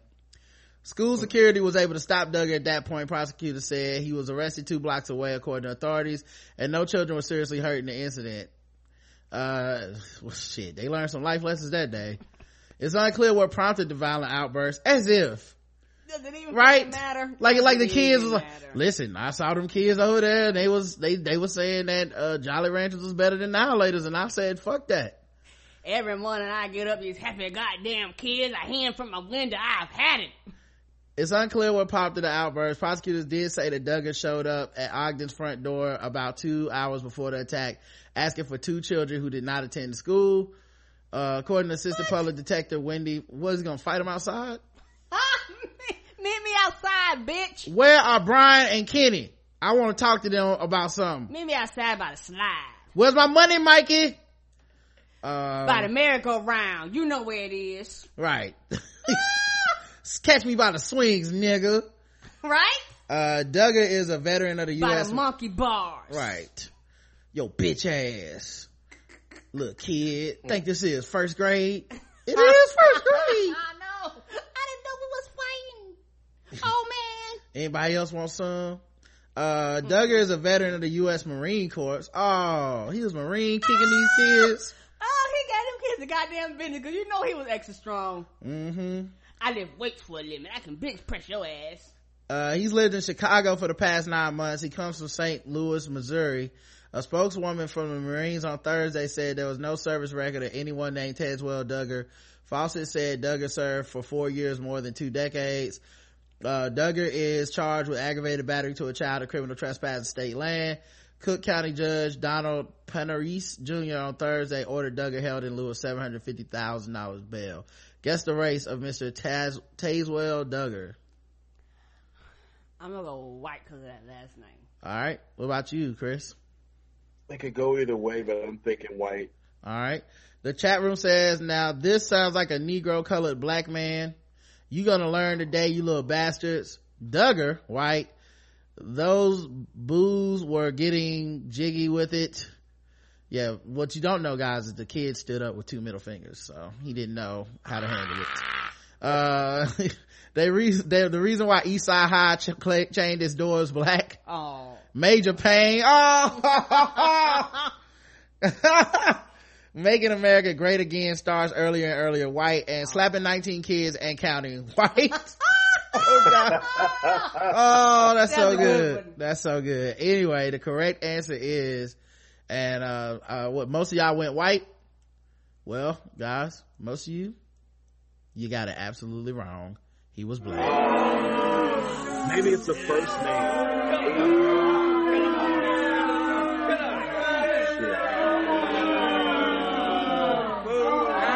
You got it way wrong guys. Uh wow. he was he was a black man. Uh for those of the few of you who got it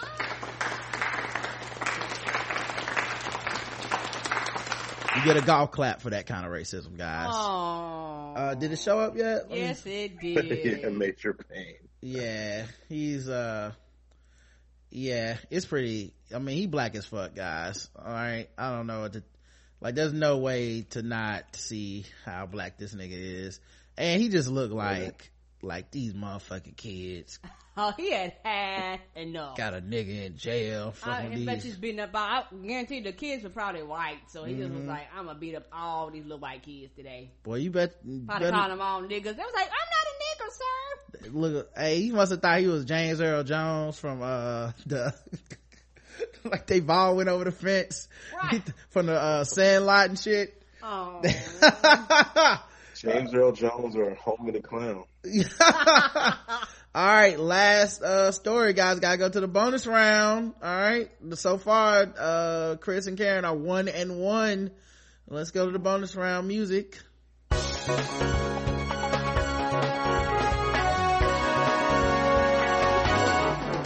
Double the points and the race.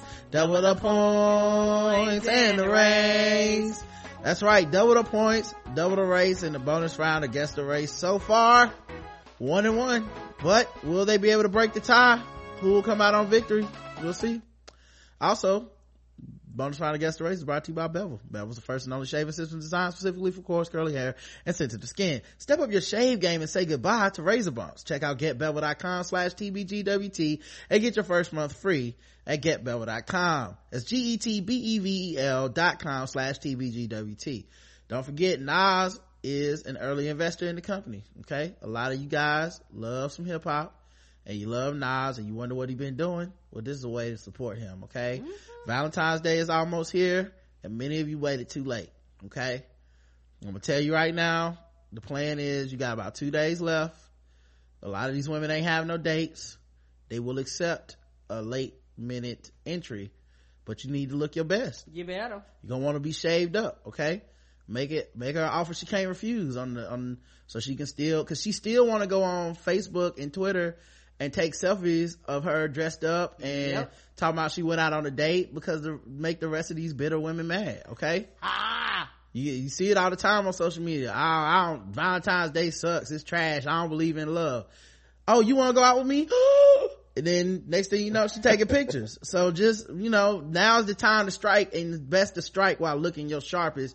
Getbevel.com slash TBGWT. Sorry to give away the game, ladies, but come on.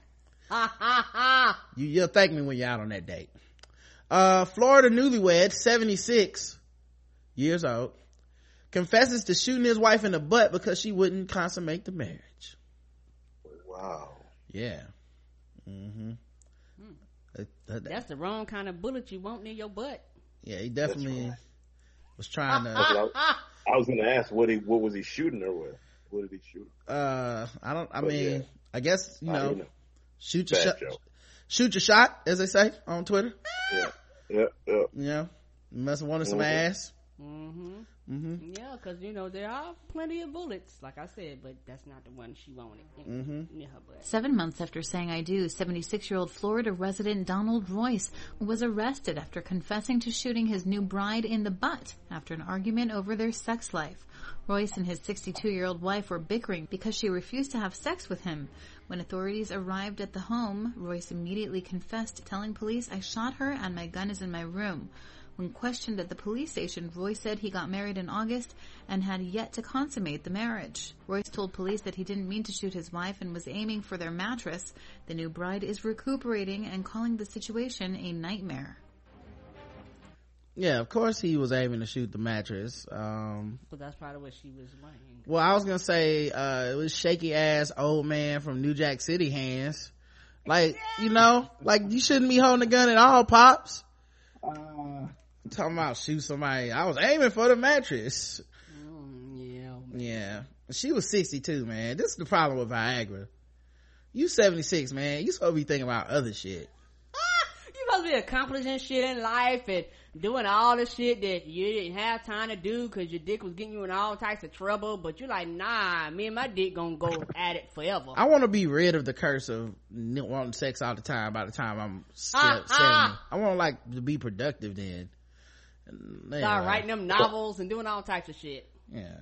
I, I was gonna say props to him for being able to get it up. make it happen you know get it up. Yeah see that's what i'm saying. We look at sexuality completely backwards. Like no that we shouldn't have viagra anymore. It shouldn't have been invented. There was a time where you were going to be able to finally be able to see life clearly without these like i'm trying to get laid lenses. Right and, and men just opted out of that with viagra it was like nope i want to go back to wanting sex all the time making horrible decisions. Think about all the horrible decisions and time you wasted in the pursuit of sex man. You who knows what you could be? You could be the george lopez of ah! black people right now but you had to waste some time going on dates. Who is the george lopez of black people? Kevin hart all right let's go into let's get these guesses of the race. Uh karen? Oh um white. Karen's going white. All right what about you chris? I'm gonna go white. All right let's check the chat room and see what they believe. Not sure about this one i'll go white. Black man with a quick trigger. Shaky his gun in the bedroom white. Old white man old black man to was stay with a pistol well, solid reasoning. Uh, all right, the correct answer is, and Karen, Chris, you both got it right. He's white. All right.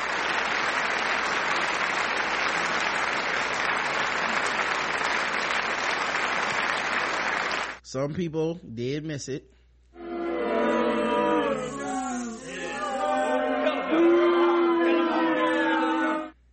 Shot to the butt and you're to blame. what are you gonna say, Karen? I'm sorry. I said, yeah, this is the makeup for the Duggar. Yeah, he looks haggard. Oh, he ain't have no business with a gun in his hand. Right. Yeah. Or a penis, even. See? Nobody want to have sex with that. Right. Come on, man. Right. And the thing is, when women get up, we shut down and, you know, they trying to get us Viagra and men having a fucking fit. And you're like, well, we get so old, it ain't the same. 62 years old. She was done with the sex too. He should have went younger than 62. Right. If he really wanted sex. And well, he, he, would need a lot of money or something though. Right. If you ain't got that, I, I, swear this really how old people break their hips. They just keep Come saying that now. it's because they fell down the stairs. Mm-mm. It's gotta be the hardest part about breaking your hip, having sex is like, you then gotta make it all the way downstairs and lay at the bottom and pretend that that's how you heard it until your like kids get, till your kids happen upon you, you know. Ah. Life alert. I fell down the stairs. Uh, we'll be on our way, ma'am. Yeah, we got another old fucker, um, uh, emergency. yep. Too much doggy style. Um, all right, guys. Last thing, gotta talk about swords. Uh, cause people keep doing shit with swords. So, mm-hmm. sword ratchetness, longest sound effect ever.